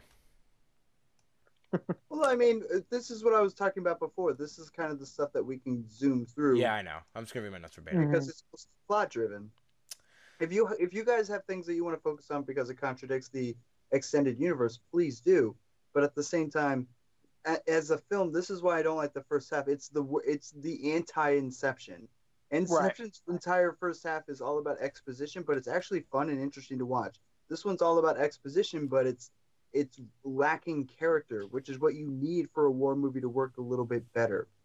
Well, and that's that's kind of the opposite too. What I was thinking is with this movie, this movie's better if you read the books. Uh, going Ah. into it, I don't know how far you were, Chris, but I I had read Catalyst about a couple days before it came out. Uh, so I thought that added to it. However, if I was walking in this movie blind, and not being a Star Wars fan, just hearing that there's another Star Wars movie out, this movie would have lost me in the first first act. Okay. Yeah. So, notes verbatim. They are going to Eadu. Why is Bodhi sane? Jyn now has hope and wants to fight. Groundwork destroyed. Jyn wants to go to Scarif and Cassian to Eadu. Wrong! It should have been Cassian wants to abandon the mission, and Jyn wants to go to Eadu to find her father. That's how it should have been. I honestly think they should have went straight back to Yavin if they would have had the information though on them. But So turns honestly, out at this point, no, no, sorry, go ahead, Chris. So yeah, Krennic also wants to go to Eadu, or al- also is also going to Eadu at the same time. Convenient. Nice. Um, K2 so so they're so now they're going to Eadu. So now they're landing on over Eadu. Uh, K2 cannot fly. He's no Anakin Skywalker, not even Wedge Antilles. Um, so they crash land. Cassian was very jarring because it was just like, like, I don't, I don't. I don't this movie is like I should not I should have written new notes. Um All right. So Cassian so yeah, Cassian was really I guess jarring. I forget why I wrote that. Maybe you guys can figure it out. I don't know. Uh Cassian, well, I mean, we're at the point where he's what about to go outside and scale with the pilot. yes.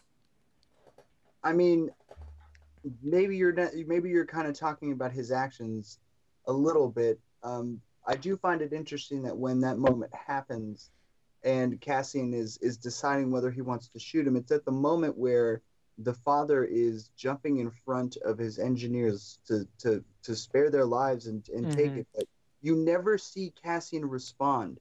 You just see him deciding whether or not he's going to shoot him, and then he decides not to shoot him. But he never makes the decision because the guy did anything or because of what he was seeing. It was just sort of like, uh, I'm going to shoot him, and then maybe not. It's like you could you could edit that scene entirely out from what was going on and still get no difference. Mhm. And I think that's that feels very jarring to me because it's like he's going to go after this guy and shoot him, but then he doesn't make the decision, but you don't really know why. Yeah. That's what I meant. I guess. I almost thought that maybe he's just following orders, but that's it. He doesn't seem like he's the decision man. Yeah. He's a spy and assassin. That's it. so then yes, that that's true, but he's also a he's also a he's also a human. He's not a droid. He can follow orders, and he's not a stormtrooper or a clone. He is somebody who can makes it who makes a decision as a human being, which is fine. Right. They don't really make a clear reason. This would be another problem with the character. They don't give him a backstory before he actually looks at her and says later, "I take orders and I lost everything." Like they Yeah. don't give us anything about him except for the fact that he feels bad when he does bad stuff.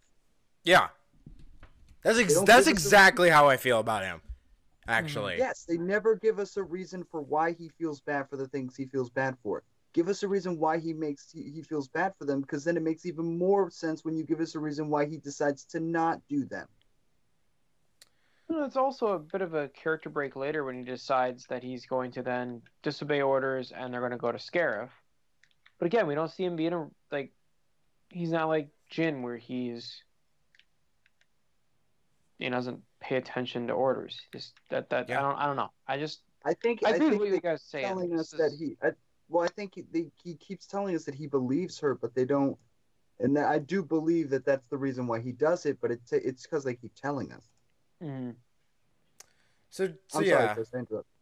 K two, so yeah, K two can't keep his mouth shut. Tells Jyn that is, yeah. So Cassian and Bodhi leave to Jyn's protest because apparently she's the messenger, and like they got the message. So by this is very confusing. I don't know. I don't know what they were going for here. So so then K two can't keep his mouth the shut. Is, the, well, the point is they're trying to say that Cassian wants to be alone to kill him, but she just wants to go with him. That's the only real reason outside of them kind of highlighting that point. Yeah. She could go out there and she could help probably, and she had. There's no reason why she shouldn't. She's proven more than enough times that she can handle herself in a combat situation, and she can do a lot of other stuff. But the only reason why he doesn't want her to come is because he wants to shoot her dad, and they want to keep reminding the audience. Mhm. Thank you, Alex. So, Jyn figures. So yeah, K two can't keep his mouth shut. Says his weapon was in the sniper configuration. She just immediately goes, walks out the, walks out the door. Um, by the way, again, nobody in Star Wars has a rank as a, as an umbrella. They all have raincoats. There are no such things as umbrellas in Star Wars. Well, when did Umbrella stand out though? No. What are those guys doing up on the hill over there? They appear to have umbrellas. So So Hey, I brought my umbrella, guys. It's flashing lights. Yeah, I know. I got it from the afternoon. It's super cool, right? Wait, is there the? Well, we lost Oh half no, of the they shot they shot Ben, and my my umbrella's okay though. My umbrella's intact. so Get a quick shot of this, director. It looks beautiful Back- as it falls. back to the rebel base. Well, the, they figure that they're that they're dead. They're not getting any response from them, so they figure they're dead. So Draven sends a squadron out to um to blow them up, or just to start stir some stuff. So then cut back to Eadu. Chirrut and Baze go after Jyn. Uh, cut to Bo- uh, Bodhi and Cassian reach the ridge overlooking the platform where um, things are about to go down. Bodhi suspects Cassian of assassination, but does nothing about it. Uh, again, this is where I wrote down nobody in Star Wars has an umbrella because Krennic walks out in the middle of the rain with no umbrella. You'd think of anybody with an, that I would have an umbrella, it's a military director. No, but he's got that, that fancy waterproof cape that he's wearing instead. uh, I, I, I, I love the idea of this being a futuristic kind of world, even though it's set a long, long time ago in a galaxy far, far away. Uh, it's sci-fi, so I love the idea of them being out in the rain and then possibly going back in their ships and then hitting like a button that dries them off immediately. Yeah. That would be nice to me. That's what they did in the '50s all the time. the Back to the Future, even where they mentioned Yeah, in the second one. Yeah. Like, why not? Oh, it rained outside. Are you a jerk? Press the drive button. Oh, I'm sorry. I didn't know your ship had a drive button. Man, you touch the electrical board again on my ship, and you're gonna blow us all up. Oh, I'm right sorry. now, right now. He's upset because I changed his radio station.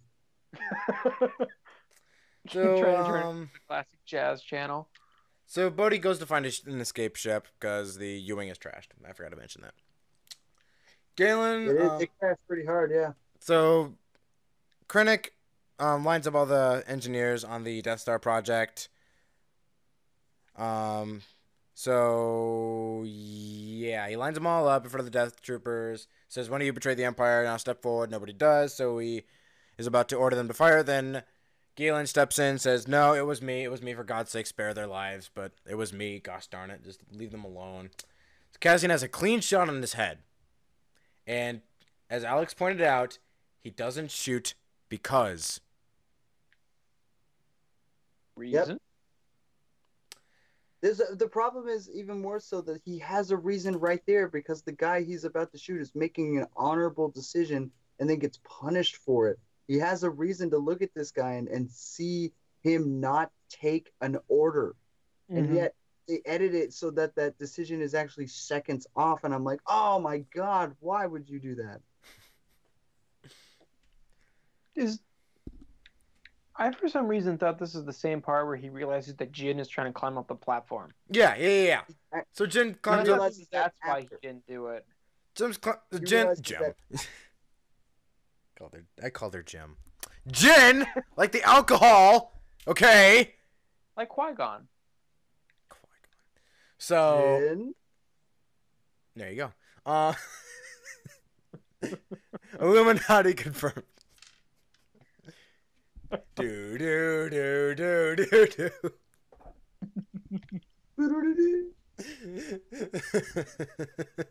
so, yeah. no he, he he makes the, he makes the decision not to take the shot um, before he is murdered or before the uh, engineers are murdered and Right. then after that happens uh, he notices Jyn and things start to explode Oh, that's right. He just has his.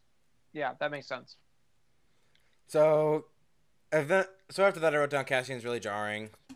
So Jyn's on the platform too. Baze and Chirrut are overlooking the platform from a bigger, from a longer, from a higher position. They can't go any further because uh, Baze is carrying around a giant mecha cannon. I'll be right back. Okay. Um. So yeah, the so yeah, the alliance arrives and uh, blows everything up. I wrote down X wings are bay. Um.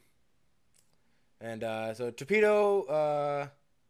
Then Jyn walks out on the platform with all the guards and such. They're all shooting at the X wings and such. Tie fighters launch, and then this, this whole rigmarole starts. And so a so Jyn walks out on the platform, yells for her dad. Uh, they all turn their heads to her. They're about they're about to do an old fashioned. They're about to gun gun each other down. Then a torpedo hits smack dab right in the middle of the whole thing, blows everybody up. Then, just the best thing. This is so. This was a Disney decision right here. This was a Disney decision right here. It looked like Krennic and Jyn are completely fine. No scratches, no burns, no burnt clothes, no nothing. They were just really, really, really, really hurt. No, yeah, that's Dumb.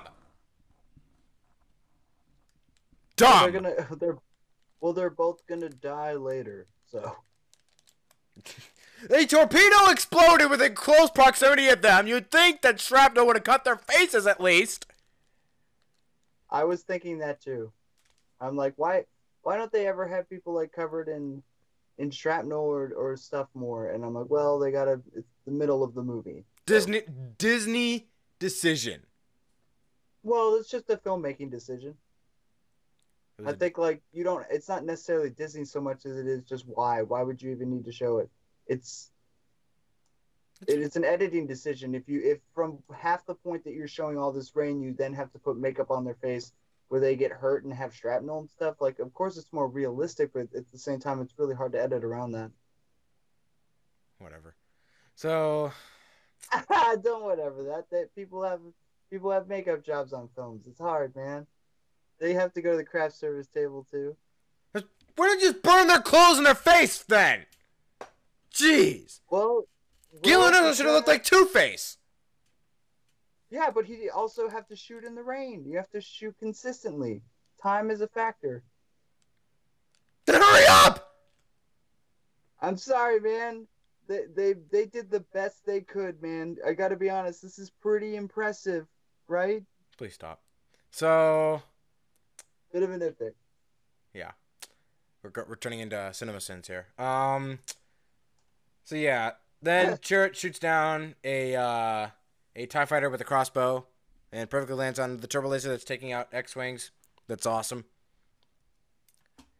I wrote down. cool. Yeah, so Jyn is over Galen's dying body. I wrote down Galen does not look like he ate a torpedo. Nah. So he's dying. They exchange father daughter. Um, dying dying word things like we'll blow up the death. Like you have to destroy the Death Star. Um, Jyn's like we will. And uh, Galen says, "I have so much to show you." And then dies. Awesome last lines. Awesome. Gut Yeah, wrenching like right there. that I like that better than Anakin and his mom's death. I I love. So Oh, let's kill people. dismemberment for the win. Um. They're not real people. They're sand people. So Galen dies by explosion. Number two. Are you catching on yet? To what? What do you mean? The people dying by explosions? Yes. Yeah. It's different than lasers for sure. Yeah. You don't. I'll save it for later. Um. It's a So it's a war thing too. Big war thing. yeah. So they escape to the a uh, an imperial cargo ship that uh Bodhi and K two steal. Um. They all do. So they all make it out. They leave as the uh, facility is exploding. So Galen dies in an explosion. Then his body is caught in an explosion. Um. Let's see here. Uh, so Did you just burp? you're darn right I did. Um. Darn right. Okay. I like it. Freedom to burp. I'll pull that out next time. When have I ever not given you freedom to burp? When have you? I, I didn't. You've never been upfront about it. I was waiting for the opportunity for the freedom, and you just gave it to me. Okay. So When can I fart? Let's just get that out of the way. That's really unusual. Um. Belching is So fine, fart? but farting is man, like I don't know how you do it. I'm I. Stop it. Um. So Jyn Keep does not. dirty. Can I can I review the movie? Can I just go through this movie already? Sure. so they're in the ship. They're leaving Eadu. They're going to Yavin 4 in the stolen Imperial cargo ship. Jyn does not immediately go for Cassian's neck. Instead, they she instead wants a confession in the quietest tone. There's no screaming or shouting.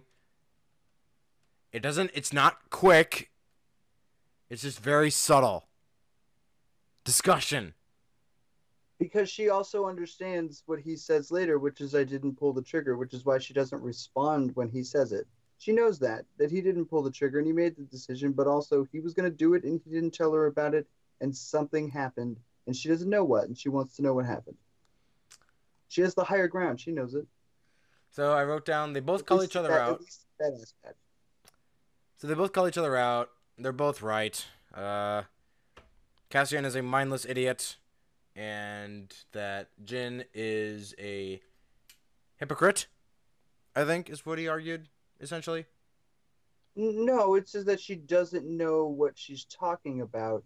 She's arguing that he can't follow orders, that you shouldn't follow orders, and he's like, I, I've lived in a world where that's not where I what I was taught. You just don't know what you're talking about, and I made the right decision, so you have nothing to complain about. But she kind of, she kind of does. He was being sneaky about it. He wasn't being honest, and a mission that it requires trust. So that she does have some ground to stand on, but when it when it comes to the actual issue after not making the decision, um, she's wrong. She doesn't know what she's talking about. She doesn't know how much effort it took for him to make that decision, how effort it would have been to not make that decision. She doesn't know the world he's lived in. She tells him you can't talk your way around this after he explains his position. I've been fighting. He's been fighting since he was six years old. So she tells him you can't talk your way around this. He says I don't have to because I guess he just did. Yeah, he doesn't have to. He he did, but he doesn't have to. I would have made this quicker and louder. Um, so Krennic goes to. So then we have Krennic going to Mustafar. That's what that planet was. Going to Mustafar from Episode Three. The prequels curse us once again. Um, so Krennic goes to Vader's castle. That was Vader's castle. I wrote down my notes. Why are we here? Um, Vader is shot beautifully. And um, He is. Yeah, his entrance is pretty cool. So Krennic has to explain why Tarkin wasted his time on Jedha, which in fact was probably a waste of time. Because, wait, where did I write that down? I may have been in the wrong mindset when I wrote that down. Just ignore what I just said. He does have to explain why Tarkin told him to go to Jedha to test this thing, because he has to explain. Because apparently, it was Tarkin's decision I got. I, I'm reading too far into this, but I have to because for my own sanity. He has to explain why Tarkin said, "Okay, let's go to Jedha and test this thing," even though it would cause a rigmarole in the Senate, which it did. And so Vader is kind of salty at Krennic for doing that thing on Jedha because then the Senate's like, "Oh, what the heck happened on Jedha? What the heck was that?" I was like, "What are you doing? What are you? What are they doing?" This was not. They're testing out their they're testing out the limits of the Senate and their new weapon without them knowing about it yet. Whatever. Um. Whatever. It still makes no sense to me. I agree. look, man. I'm not saying that it makes sense. I'm saying they're trying to get this specific idea to you. You're not taking it as all. Not taking it. I get why I get why they're doing it. I don't agree with it either. So Vader says, "Plug the holes." Then Krennic says, "Okay, fine, but am I still in command of the Death Star?" Vader stops, and then he force chokes him. And then he says the following quote: "Be careful not to choke on your aspirations, director."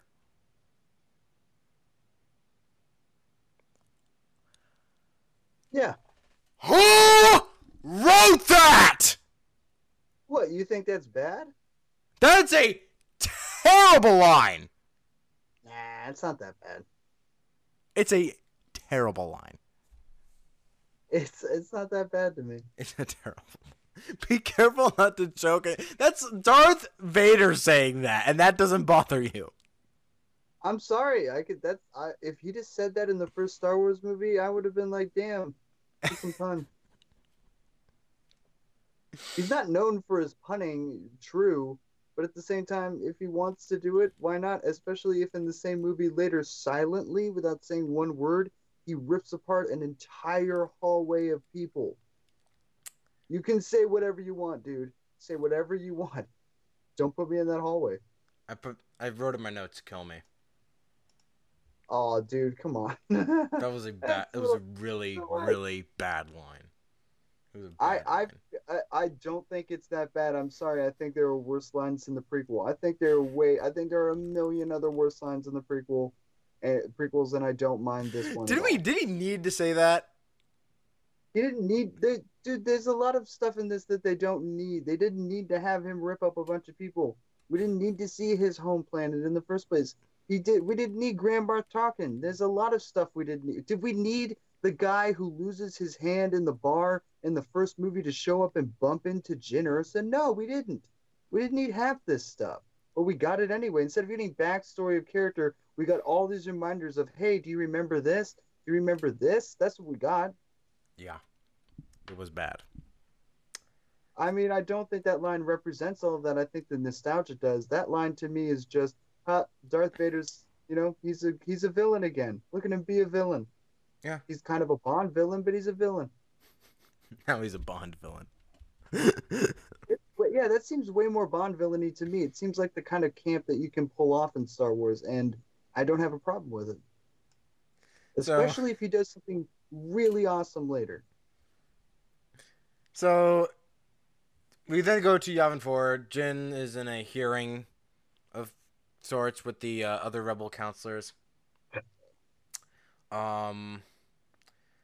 So this is where I wrote down the rebels are just like jerks and cowards because they're all saying like, "Oh, we're finished, we're dead, we're done, we can't do this." There's a planet killer wiping out whole cities and all that. Um, I wrote down they have almost they have almost ruined the rebellion. This is not the rebellion I grew up with. I want my old rebellion back. I don't like this at all. I don't like I don't, I don't like how they portrayed the rebellion in this movie. I do not agree with it. you got you got to understand, man. Like what they're trying to do is show that people were hopeless. They had they didn't have a lot to hold on to. That's fine. And what Just don't make them left- jerks about it. well, that's what happens when you lose hope. You become a jerk. You become a very not nice person. You become weak under the pressures of the dark side. You are you are watching these people lose grip on what they have and they are not taking it well. So this is supposed to be the the climbing up and the scraping up of them doing it that makes a title like A New Hope in the next movie make a lot more sense. Because that the death of the Death Star in that next movie is a big, big deal for them. It turns the rebellion. Yeah. So I, I guess I just didn't. I just didn't like it. Um, I know you don't like it, but at the same time, it works narratively. You, if it works narratively, it's going to work down the line when they make more movies. So Jyn wants to go to Scarif. Um, Jyn's like really motivated to go to Scarif. I guess now that makes sense because, uh, Jyn, because uh, her father said that it has to be destroyed, so he wants to carry through with that. Whereas I would have had her just probably backhand Mon Mothma and say, "Hey, you just killed my dad. I'm done with this. I ain't telling you what the plans are." So, there you go. I mean, that's why the other half of it is that she realizes that her father did it for the rebellion. That's that's what I was thinking too. Like the rebellion sucks. They killed her father, but also the father was doing it for the rebellion too. He was stalling it and creating this thing so that the rebellion could get the plans in the first place. So, if him dying is part of that process, uh, because Jyn Erso and them couldn't get there in time, or if anybody died and they didn't want those plans to work, uh, that would be what he would want. But it's not it's not her fault or her father's fault that she's coming into rebellion that's scared and cowardly and are pushed to the brink of extreme decisions and desperation. That's not her fault. Her fault and her goal, her main goal is to walk in and say, "Hey guys, you need hope. I'm here to give you a little hope. We need to do the right thing here. I know because my father's dead, and I, I stand for what this rebellion should stand for. Let's change what it stands for now. That's what that's her role, and that's what this movie should have been. But it's not that. It's it's kind of a little bit of a weaker version of that. All right, so then I asked why. Yes, yeah, I wrote I wrote that down. Uh, then Mothma says no because it's not a unanimous decision. You want to know one thing that I would have, if I could get one thing out of this whole movie, it's when they say they can't help her. Is if Jyn then looked around at everybody and just said, then you all killed my father for nothing and just walked out. Just add that line, and this is the best movie of all time. Well, that doesn't really work, except for the fact that they don't believe her. They believe her father worked for the uh, Empire. But she knows it's true. Yes, but that line is not for her. That line is supposed to be for them. If you say you killed my father, that's supposed to make them go look down at their shoes and go, "Oh, her father, yeah, no." They think her father's a jerk for working for the empire. What do they care about? They think dude? she's a how's jerk because she c- committed Im- uh, imperial crimes. Oh, my microphone. Get back in there. She may have committed imperial crimes, yes, but her father didn't. The point is, that line invokes the memory of someone that's supposed to make you feel bad. We, the audience, do, and she does, but those in the room don't. They don't believe her. They're not going to care about her father. They think her father turned around and became cowardly himself. So that line isn't going to work on them. They don't care about the memory of a dead man. They care about what they care about different stuff, bad stuff. That's the point. That line just wouldn't work. I at least would have put Draven in the hospital. Have Jyn do that at least. Does that make sense then? If she puts him in the hospital? I mean, I don't. the point is, is that no one cares about the father the way that Jyn or the audience does, and this is one of the biggest problems I have with the movie.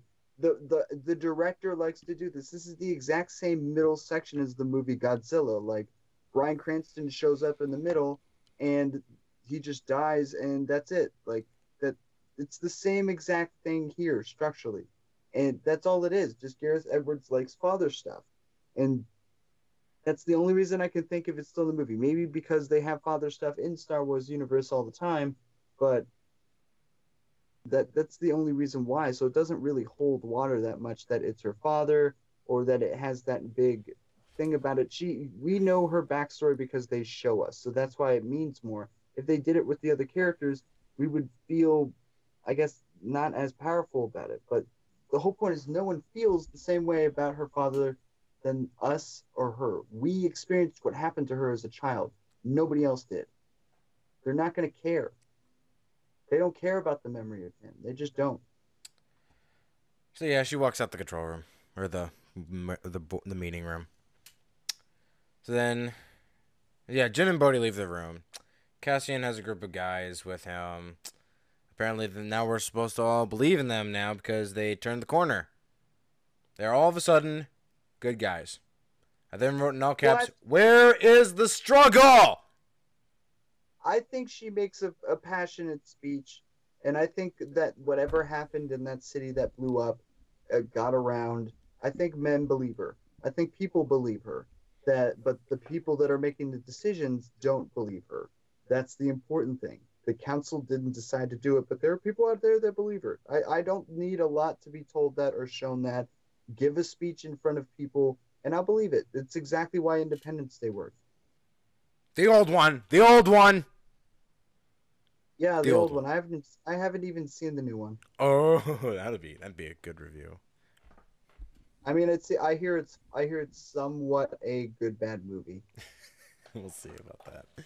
Um, so then they all decide to go to Scarif themselves. After that, we got a little bit of flirting between Cassian and Jyn.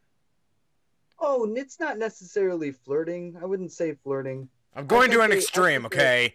That's what I saw. I mean, I think they're okay, wait, wait, wait. I think they're attracted to each other. Sure, they're both attractive people, but I think finally their their their guards are down. They trust each other. They they can be friendly with each other. If you want to call that flirting, fine. But at the end of the day, I think it was them trusting each other and being okay, fine, let's do this. We're gonna do this. I, I didn't get necessarily romance so much as I did like I'm opening up to you more. Okay. This is where I wrote down the movie has finally begun. Yeah, that's that's how long it took us to get here. An hour and a half. Yep. So Two hours. Two hours actually. It took it two hours to get to the fun part, and we don't even have that much time to talk about it. So Bail and so Bail Organa and Mon Mothma they set up a New Hope. So they all get on the ship and then they all leave. They all take off and then Bodhi gives off the de- desi- the uh, the group de- designation of Rogue One. Roll credits. Um. So. Yeah. So then Bail and Mon uh, set up New Hope. Uh, with uh, like they mentioned the talk of, of a Jedi, and it's like, yeah, I'll go get him. Um, or she'll go get him. Obi Wan. You mean Wobani, please. Um, Yeah, sorry. I was choking on some wasabi. I uh, my my pop filter's going rogue on me. Um, I was watching some tsunami. uh, so they arrive at Scarif. There are actually some tense moments uh, passing through this uh, the shield gate. Um, so Jyn gives the cliche but somewhat motivating war speech. Says that uh, Saw Gerrera used to say that any man with a with uh with a sharp with with uh, a sharp stick and nothing left to lose could take the day. They have no idea we're he- They have no idea we're here. They have no reason to expect us. I forgot. I, I um like I've seen the movie so many times. I almost recited that. I almost recited that speech word by word. I almost did it. Yeah, very close. Very Almost did it.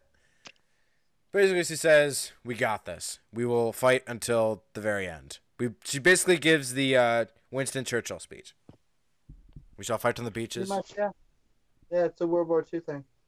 Yep. So, Travis has been gone a long time. I wonder where he went. I'm right back. Hey, he's oh, back. What? That's what happens when you get a nosebleed. Oh. Son of a... Sorry, sorry, I couldn't control myself. You know, um, I have violent tendencies sometimes. Um, Man, Chris, you gotta you gotta use that those telepathic powers to not induce nosebleeds, but like I've actually, I've actually caused someone to like. I actually like. We were working on a project.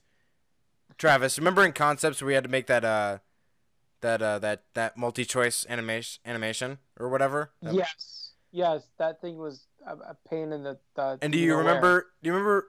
Okay, so we were recording a line. We were making a like a Matrix Viagra joke, and so we la- so we me and uh, me and a friend were, me and a, that's pretty good. The sheer fact that I laughed at that, that's pretty good. me and a friend were laughing so hard, and then the, the third guy in our group he just said that broke me so hard I have a nosebleed, and then we just died of laughter.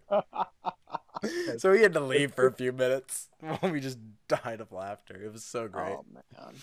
That's what that reminded me of. Okay, real quick before we move on, hmm what did you think of the Vader line? Of Do not choke on Yes. your aspirations, director. yes, what did you think of that line? I I think it's very uh punish, uh punny. Uh, not something that Vader would normally do. However, I do like the idea of Vader trying to be Dang it! funny.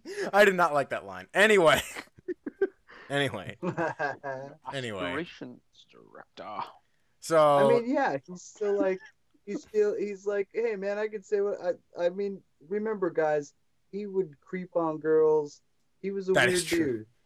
Like what? Like all we found out through those prequels is that he was a weird, weird dude. Why are we surprised that he liked puns? so so so we're at the part where they uh we're, we're on Scarif now. Basically, Mhm. we're now we are now on Scarif. They're about to land. So so uh, Jyn gives the cliche cliche but somewhat motivating war speech. I just went through that. Um, I know it's just me because it I can I nobody else could have been motivated by this, but it was me. So they land. Krennic al- also lands on Scarif at the same time. How convenient. I like how he's always like either a step behind or a step ahead of them, but just does not think about them. Yes. Or That is weird. So, so Bodhi invites the uh, invites the Imperial officer and the engineer on board. Um, so they invite him on. So they invite him on board. This this was okay. This was so glaringly dumb. So what happened? Okay, but it can be explained away. But it was dumb. So what happened was a white officer and a small-ish engineer enter the um enter the shuttle that they're all on. So they knock him out, and two stormtroopers too, along with the stormtroopers. So they knock them all out in the ship. Number one, nobody heard that. Um, so what happens is Cassian, who is played by Diego Luna, puts on like puts on the puts on the officer's outfit, and Jyn puts on the uh, engineer's outfit, and then K two steps out with them. So, then the the Imperials at the panel that opens the door couldn't couldn't tell that they were two separate guys that went in and went out of the ship. Yeah, the stormtroopers. They're super dumb. Oh my Oh, what, god! what if they're just like, oh, there goes another officer. I wonder if he was already aboard the ship. That's Oh, what I'm well, saying. why- It could be explained away. It's a nitpick. I'm know, it no, is- well, I'm starting stupid. to think the more we focus on the stormtrooper habit, that maybe inside their helmets they're putting in their phones and like watching stuff. just paying fanboy steps into like YouTube. Yeah, they're like not even paying attention to what they're doing. Like, did you shoot that guy? What's up, Tom? I'm They're watching Whatever, Stranger man. Things on. Freaking- Yeah, yeah, like they're just not even. The screens are their their their visions are screens, and they're like having too much fun. Oh man. So they so they all share one last goodbye. Then they all uh, then Chirrut and uh, Baze and everybody they all share one last goodbye. They leave. I then then then that moment happened, and then I wrote down Imperials are idiots. We then K two got the patented line from Star Wars. I have a bad feeling about this. Then they quickly cut him off before he, He says this. He doesn't finish it though. Yeah, he doesn't finish it. I have a bad. I have a bad feeling. But okay, quiet. So they're in. Maybe all done well if he'd have finished it. So the all the rebels that were in the ship, they uh they leave incognito. um so so Chirrut's running around the beaches, uh beating people with sticks some with the stick some more. Uh rebels are setting charges all around the um running around the uh platforms and they're just setting charges and whatnot. Then um, so Krennic then enters the uh, the main tower, in the uh, the uh, the main tower room, and they and he wants all the stuff from Galen Erso, of course. Then the I am so okay. So charges. Krennic wants every word Galen has ever spoken. Kay steals a map from another droid. Um, then the rebels uh, blow up the charges after hearing that. Okay, we gotta get the stormtroopers out of the way. Now we start the the, the distraction. Uh, then we got an awesome shot. I feel like they should have drawn this out. There's a shot uh from behind Krennic, and from the window he's seeing all the explosions throughout the base, while it's while the camera's like going around going around him. That is such an awesome shot. This movie is amazingly shot. It can't be said enough. Oh, well, once it gets to this stuff and and even the action itself, it's just, yeah, it's it's really cool looking. But this Mhm. is this is a way better dogfight battle in space than the end in Force Awakens. Oh yes, must mo- Yeah. mo- like Yeah. most definitely. So then I then I wrote down the fun begins, and that's literally all I can say. There was just a lot of shooting, a lot of violence. Um, a lot of grins on people's faces. yep. It's just war war from a, the ground perspective. it's really cool. Seeing So- the AT-AT get shoot in the face and then like turn around. Yeah. cool. like it's bent out of shape that it got Okay. hit in the face. So there was a lot that happened that I tried to take notes on, and it's very like like disorienting. So let's just talk about key points of the battle, shall we? Okay. Anybody want to share? Well, I, I, I, like I said, I like that hit to the face. I just like how it's shot. I like the perspective. Uh, um, I think it's also really cool that while all this is going on and they're sneaking up to the top of the tower, you get a lot of the look and feel of the old Star Wars movie. The, Mm. the bots on the ground, the way that the walls look, the lights everywhere. But uh, it, it, God, there was something else to it that I really enjoyed. Um, but the, the the fact that they're going back and forth between this new look of Star Wars and this old look of Star Wars was pretty cool. Yeah. I They do like also the the architecture of that building. Nothing screams Star Wars, so like superly tall, you know, super giant towers with ties ties flying around them. Oh yeah, Tie strikers. Absolutely love the design of those. Yeah, I just the whole thing looks great. Like even when they first see the the AT-ATs for the first time, just like when it comes out of the smoke, like it's a dinosaur or something. It's just It's it's ginormous. yeah, just wa- watching the war and the battles from those ground perspectives. It's the thing that it's the war part of Star Wars that they really needed. yes. They also digitally implemented the uh, red leader and gold leader from episode four. Yep. Nice. yeah, I remember that. Yeah, that's right. I also want to point out that Red Five was a chubby Asian man before Luke. Cool. Interesting. Um, There's a there's this awesome shot that I like. and I think you're about to touch bases on it. Uh, but it's when they go to dive through the shield generator, and two of them don't make it. Oh, yeah. Oh yeah. yeah. X wings are the just best. skirts across the top of it like it's ice. Oh yeah. It's pretty that bad. that is so cool looking. And yeah, I feel so pretty- bad for that pilot. This, yeah, the, sp- Um, the space battle is when the- awesome. when the actual ship rams into the just the fact that the guy's like get my hammerhead ship Yeah. and then they actually ram another one and then it goes into the thing i was like awesome Those things are old Republic era vessels, and they're used as battering rams. That is amazing. That's how you do it. so, let's just like go down like death by death. How about that? hmm That works. So, let's see here. Where was the first one is uh uh that was Kate. Okay, K two died first. i was gonna say it's they they're really close together but k2 goes first um yeah, he. he's probably the most he's probably the most human character out of all of them who doesn't really have an arc other than liking Mhm. Jyn. Yeah. so when he goes it kind of sucks so he so he dies by explosion. Uh, he's number three. no he gets he gets shot No, he blows up. The console blows up. They Well, shoot no, he get- him a couple times, then they also shoot the console, which then he Blows him slumps up. He fr- fries him. he was he was pretty much dying from the shots. Sure, if you want to give him the explosion, it finishes the job, but it's because he had been already shot like 25 times. Yeah.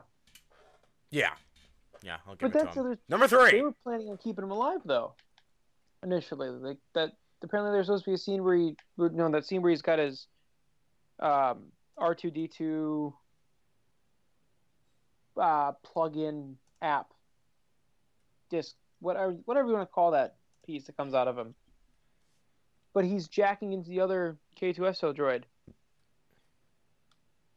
Well, yeah, I They were- mean, I guess they, if they wanted to bring him back, they could, but honestly, they could just use the same voice and just use a different robot with a different idea to it. But I mean, that's the great thing about the droid. Yeah, you could totally bring him back if you wanted to, and he's obviously the most fun and playful character out of them all, who wouldn't, you know, die horribly from the Mhm. entire thing.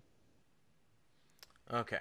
I was, yeah. I, thanks for picking that up because otherwise I would have been struggling for another five, ten minutes. So yeah. Okay, we're gonna. So we're gonna pick up from there.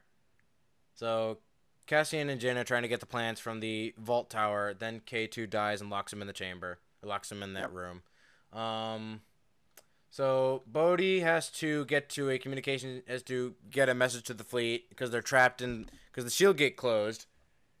Yep. Gosh dang it! They keep posting trailers for Last Jedi. Stop it! Don't look, don't look, Chris. Don't look. Ah! So Bodhi. So yeah, um, Bodhi has to uh, plug into a terminal on the uh, cargo ship. A, like so. Then I wrote down everybody's dying, because this is where every, this is where the rebels all started started dropping. Uh, Jyn and Cassian shoot the window out in the room, and then they begin to climb. Death troopers are. I see. This is what I mean. This is what I mean. This is what I'm talking about. So the Death troopers are launched into battle.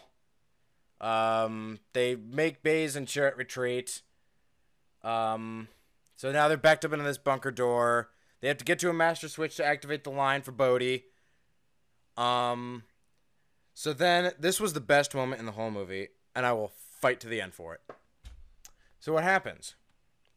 This, um, so what happens is, Chirrut. So then all the rebels are dying. They're pinned down by the by the Death Troopers. Um, he then grips. He's okay. Remember, he's blind. He grips his stick like really tightly, and he's just like, "I'm one with the Force, and the Force is with me. I'm one with the Force, and the Force is with me." And he starts walking out to the panel. He's just like, and then Baze is like, "What are you doing? Get back here!" And he's in uh, and so the, and then the death and then the Death Troopers just they've been able to hit every rebel up until this point, but they can't hit Chirrut because he's like he's like one with the Force at this point, and the Force. And I'd like to think that the Force is just not letting any of those shots land. Yeah. At that Yeah, point, totally like happening. it is the will of the Force that he get to that console, and it was great. Yeah, no, he's he's with it. He's with the force. and so he get so then he so then he gets there he pulls the switch he like bumps into it that was pretty funny he bumps into it and then he pulls the switch and then Bodhi now has an open line to the rebel fleet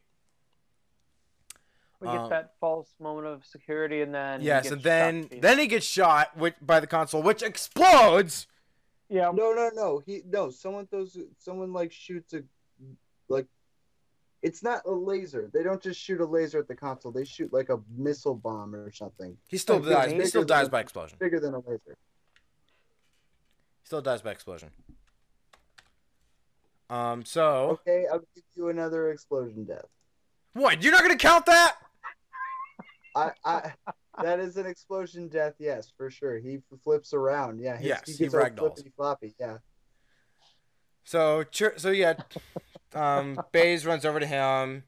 He said he tells, he Chirrut tells him it's okay. Look for the Force. You you will always find me. And then he dies by explosion. Four. so now where are we? So I think we can go to. Okay, what should we go to? We should probably go to. I mean, because he's already there, you might as well just do Baze. Okay, Baze. We're already there. So Baze basically see. Okay, so actually we have to go to Bodhi because then that then that happens. So Oh, Bodhi then manages to contact the rebel fleet. Sa- tells him to um. Tells them to uh, okay, we got the plans. We just need to transmit them. We need that shield gate down. So then they just recently disabled a star destroyer. So like, okay, call up a hammerhead corvette Raddus, who is supposed to be the Winston Churchill of Star Wars, apparently, who did Yeah. not feel as important as that. Um, Didn't So- know that. No, didn't know that. that was a I have a letdown. weird feeling that we're gonna either see him again or We're not. No, he's dead. no, no, He's no, dead. no. We'll see him again in Rebels. You no, he's dead. yeah, He's dead. We're not gonna see him so past sad. Rogue One, okay? Yeah, He's the next thing is the my next heart. thing is a new hope.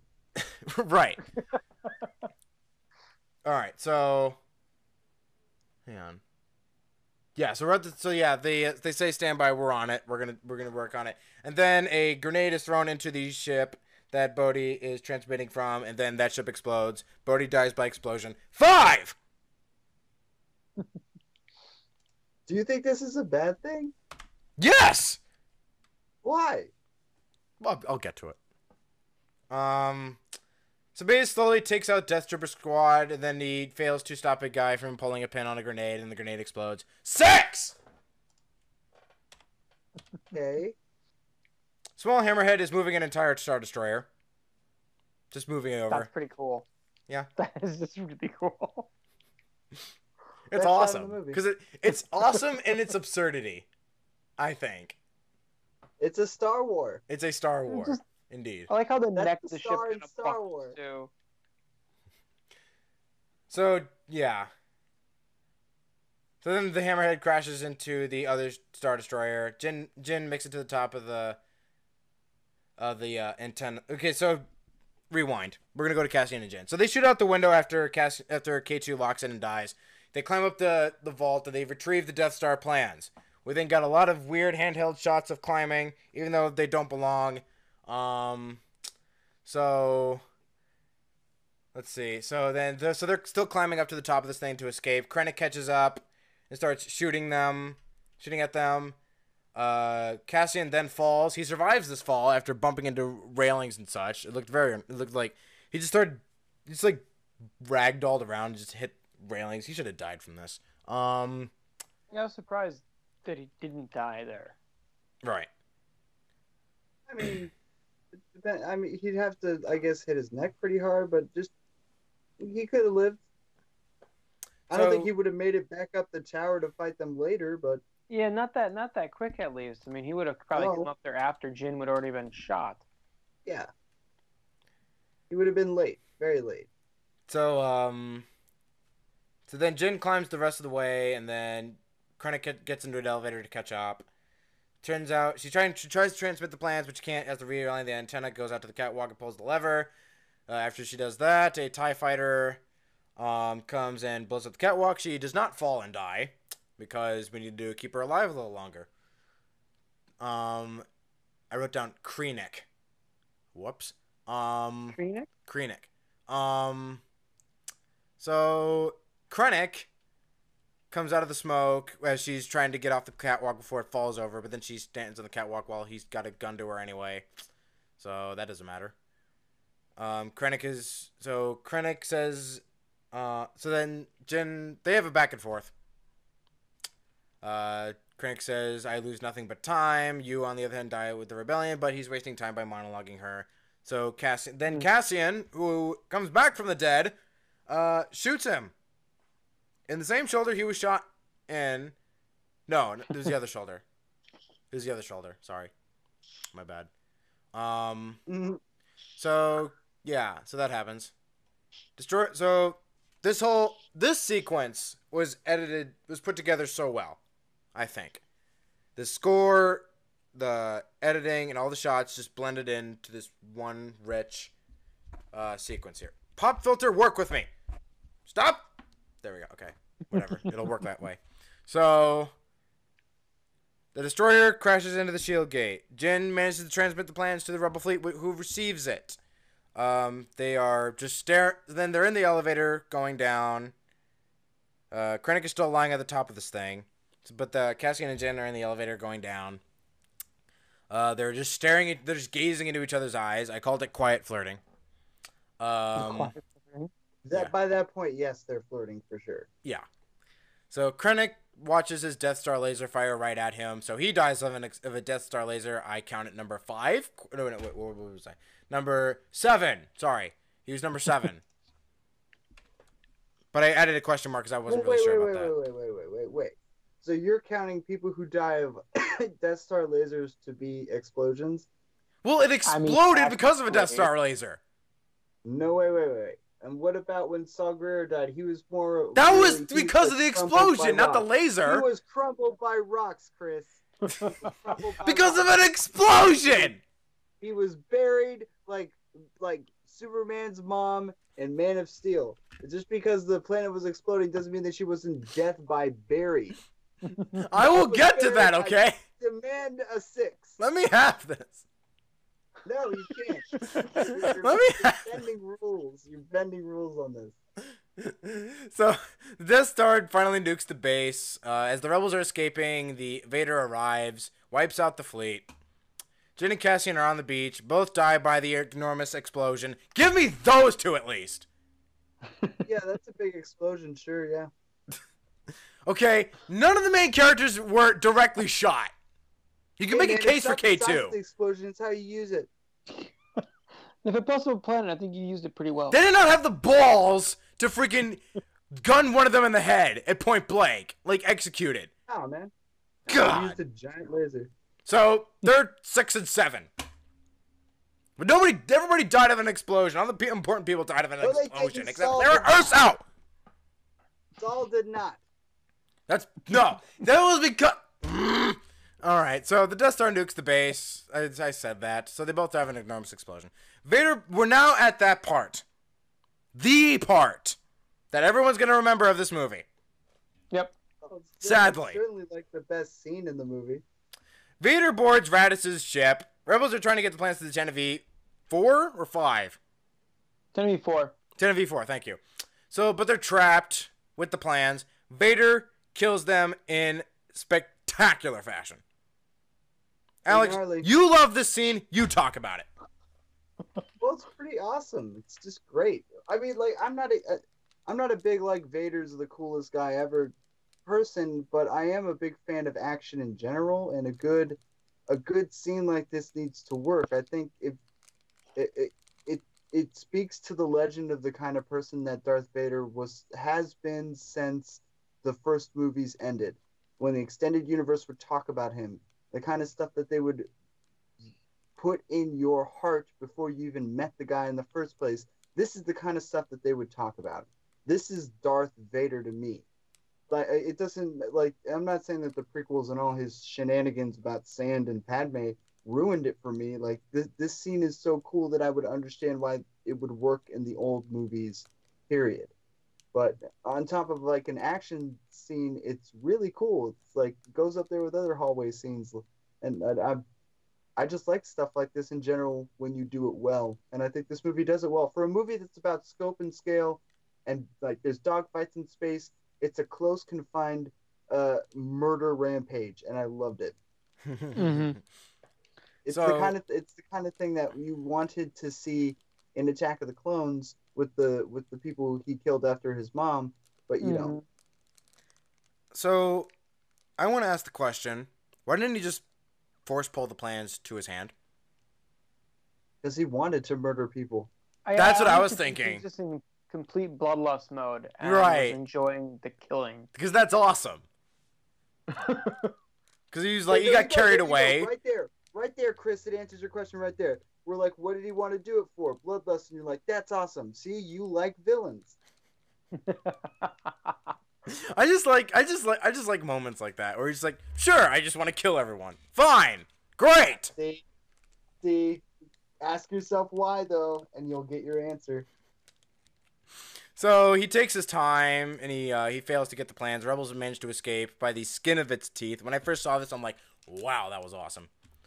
So the rebels like, and then Tilly takes and Tilly's not related to Wedge. Captain Antilles takes the plans to um, a CGI Leia, young Leia. She then sa- she then says, uh, Antilles asks her, well, what what is it they sent us? And she says, hope. Tantive 4 goes to hyperspace. Movie ends. oh, with that- Vader hanging out his uh, hanging off that balcony, looking down in anger. Right. That Also, cape yeah, flow. great sound. You what the heck did you just do? Yes, I I have a charger connected to my phone. I moved my phone and it fell on my foot. Oh, oh. I'm I'm fine. I'm fine. so that was Rogue One, everybody. Um, It took us three and a half hours. In terms of that Leia, like I I I think she doesn't look as bad as Tarkin does. And Because she I wasn't also- as she wasn't on screen as long. No, I mean people say that, but quite honestly, I just don't think she looks that bad. No, Yeah. what's kind of heartbreaking though is for me is I saw this uh, I think a couple days before she passed away. Mm. So the third time, or the, yeah, third time I saw it, she had just passed. So that scene brought tears to my eyes. Oh yeah. But um, I mean, she doesn't look too terribly bad. No. Uh, I honestly, even though Tarkin is very noticeable, I, I still like that he's included a little bit. Still argue for that he should have been a holocron, or not holocron, hologram, instead of in the flesh. Yeah. So I feel like this movie could have been better if they'd focused it more on Jyn than anybody else. Mm-hmm. Because like if we just followed Jyn throughout her story and just like how she became a rebel and then what happened with her and Saw and then she go and then she ends then somehow she ends up in but what if what if like No, no, that wouldn't have worked. Sorry, I'm thinking to myself. Um, Um, well, yeah, I, I, I, I like the idea of the story being better. I like the idea of a dirty dozen World War II type story. Yeah. but uh, you can't you can't do that and make it about one person. So they they made it about Jyn and then also about these other people. So it took away from everybody's moments. But yeah. can do something like that. Like I think I can't wait for the day because I believe it's going to happen. Like in my heart of hearts, that they'll make a Seven Samurai, uh, Magnificent Seven remake, but with Jedi's, and you can That'd do so amazing. that would be super fucking good. That would be super good. And I, I honestly think you can tell stories like that in here. It, you can tell a World War II story in a in a Star Wars film. Like they got pretty close, but they Mhm. didn't get close enough. They they they did too much character work in a, in a plot that didn't need it. So therefore, it seemed like there wasn't enough to everyone else. okay. So that was Rogue One. Do you guys think I? Do you guys think that my letter grades are good, or should I go to star ratings? I'm not sure anymore. It doesn't matter. You go with your gut. I, I people say that grades don't matter, but I like to use I uh, I like to use letter grades because that just feels more appropriate to me. I can explain that a bit better. Yeah, I like the letter grades personally. B minus. um yeah, I kind of I would say C plus, B minus, yeah. That second half is is a lot of fun and the action's really great Mm-hmm. and I, I don't mind the look and the scale and the scope and there's some great imagery in this movie Yeah. Um. movie and very well and then kill him off at the end. And I'm like, ah, okay. Yeah, for pure action, I give it probably a B, but then the characters drag it down to a C. So B minus C plus. I have to agree with you guys on that one. So That yeah. sounds about right. So that was uh yeah Rogue One, pretty good. So Yeah, I I th- remember when so it first came out, though, we gave it a really good grade on yeah uh, on Real uh, to Real. on Real to Real yeah our school podcast. We were like, this Well, was really I'm- good. I can see why, uh, and that's the thing about any Marvel film or any Star Wars film or anything that is involved in a universe that has a lot of time and care and fan base to it. it, it- that initial push is always going to be really great, and then time is always going to take away from it. Just it's going to take focus, logic, and it's going to apply it to it in ways that you couldn't when you first saw it. I, I, I watching this now, there's a lot that I don't like about the first half of it because I feel like it just was about to tell me something and then didn't. But then the second half comes in and I don't care, and I realize what this was supposed to be. It was supposed to be a, like an action World War II movie that where all the stuff led to this great battle, this excellent battle that would have been great. Like I don't think they should have led on what these plans meant and, and how to get there and who the father was and all that stuff. Everything should have Yeah. led to a group of outcasts coming together in a half an hour to 20 minutes to make an hour long battle that caused hope to rise in the rebellion. Mm-hmm. So guys, I'm gonna share a problem that I have with you. Oh, So here's my dilemma. There are around three weeks left until Last Jedi, and we have four films left. okay. So there's probably gonna come a point where we're gonna have to do, where I'm gonna have to do two movies in a week.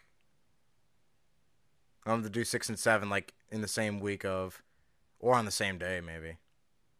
I'll just have to get better at my note taking. say I would say do New Hope and Empire together. Okay. Um because I feel like the break between those movies to return is a decent amount of time to just start doing them separately because then we'll do another break to get to Force Awakens and then there's another time. Yeah, the only downside of that though is Empire is going to have a lot to discuss. Oh, yeah. New Hope- Although we could probably mean- do it. We could find a way to do It- that. They are the two. The, see, like we took, we took three and a half hours to talk about two movies. It's my it's my note taking. It's my note Uh, taking. yes, the note taking didn't help, but but also we're goofballs, and and but on top of that, I I just think aesthetically, in terms of how this story moves, Star Wars to Empire is is more fluid and quick in time than the other ones are. Yeah. And the, and the thing about Star Wars is we get to mostly just kind of shoot the shit about Obi Wan and Luke until they get on the Death Star. And once they get on the Death Star, then things really start moving. Mm. And Right. then Empire, there's a lot more meat of character to go into it. And the thing is, if we start, if we talk to them at talk about them as two different movies, uh, but also one movie at the same time, I think it'd be great. If you guys especially are talking it, about it as one whole movie, whereas I'm looking at them as two separate movies, I think it would work a lot better. Actually, Yeah, we could easily do that.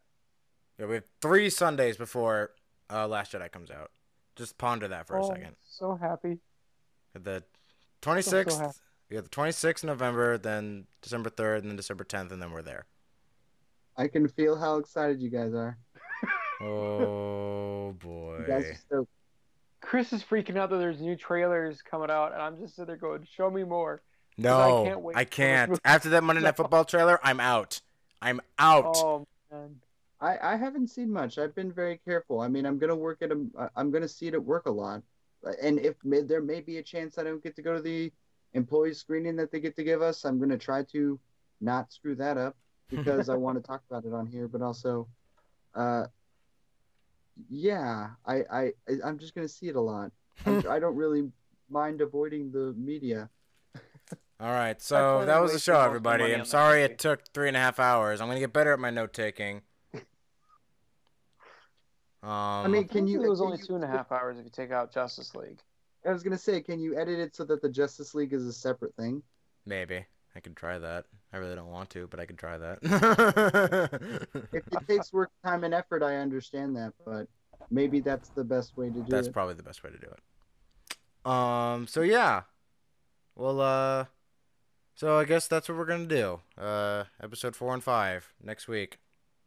I might go into Coco a little bit. I'm gonna see Coco sometime this week. I know that Hmm. comes out this week. So I'll discuss I that think too. that was already out? No, well, the, that, the other thing, the other thing that we can do is when we record next time is we can talk about we can gather in one day and talk about more than one film, but we can say let's have a conversation about Coco and then stop recording and Mm. then hit record again and then record about the next thing and just intro and outro again. sure. That's fine. Yeah, that'll work. That'll work. I'll. Sure. Cool. All right. So We we're could out of here. We could totally do that about Star Wars for sure. Yeah. All right. So we're out of here. Thank you, Alex and Travis, for putting up with me for three and a half hours. No, thanks for letting me have a nosebleed in between. Same here. and uh, so we'll uh, talk to you guys next week. Bye bye. Say bye, guys. Bye.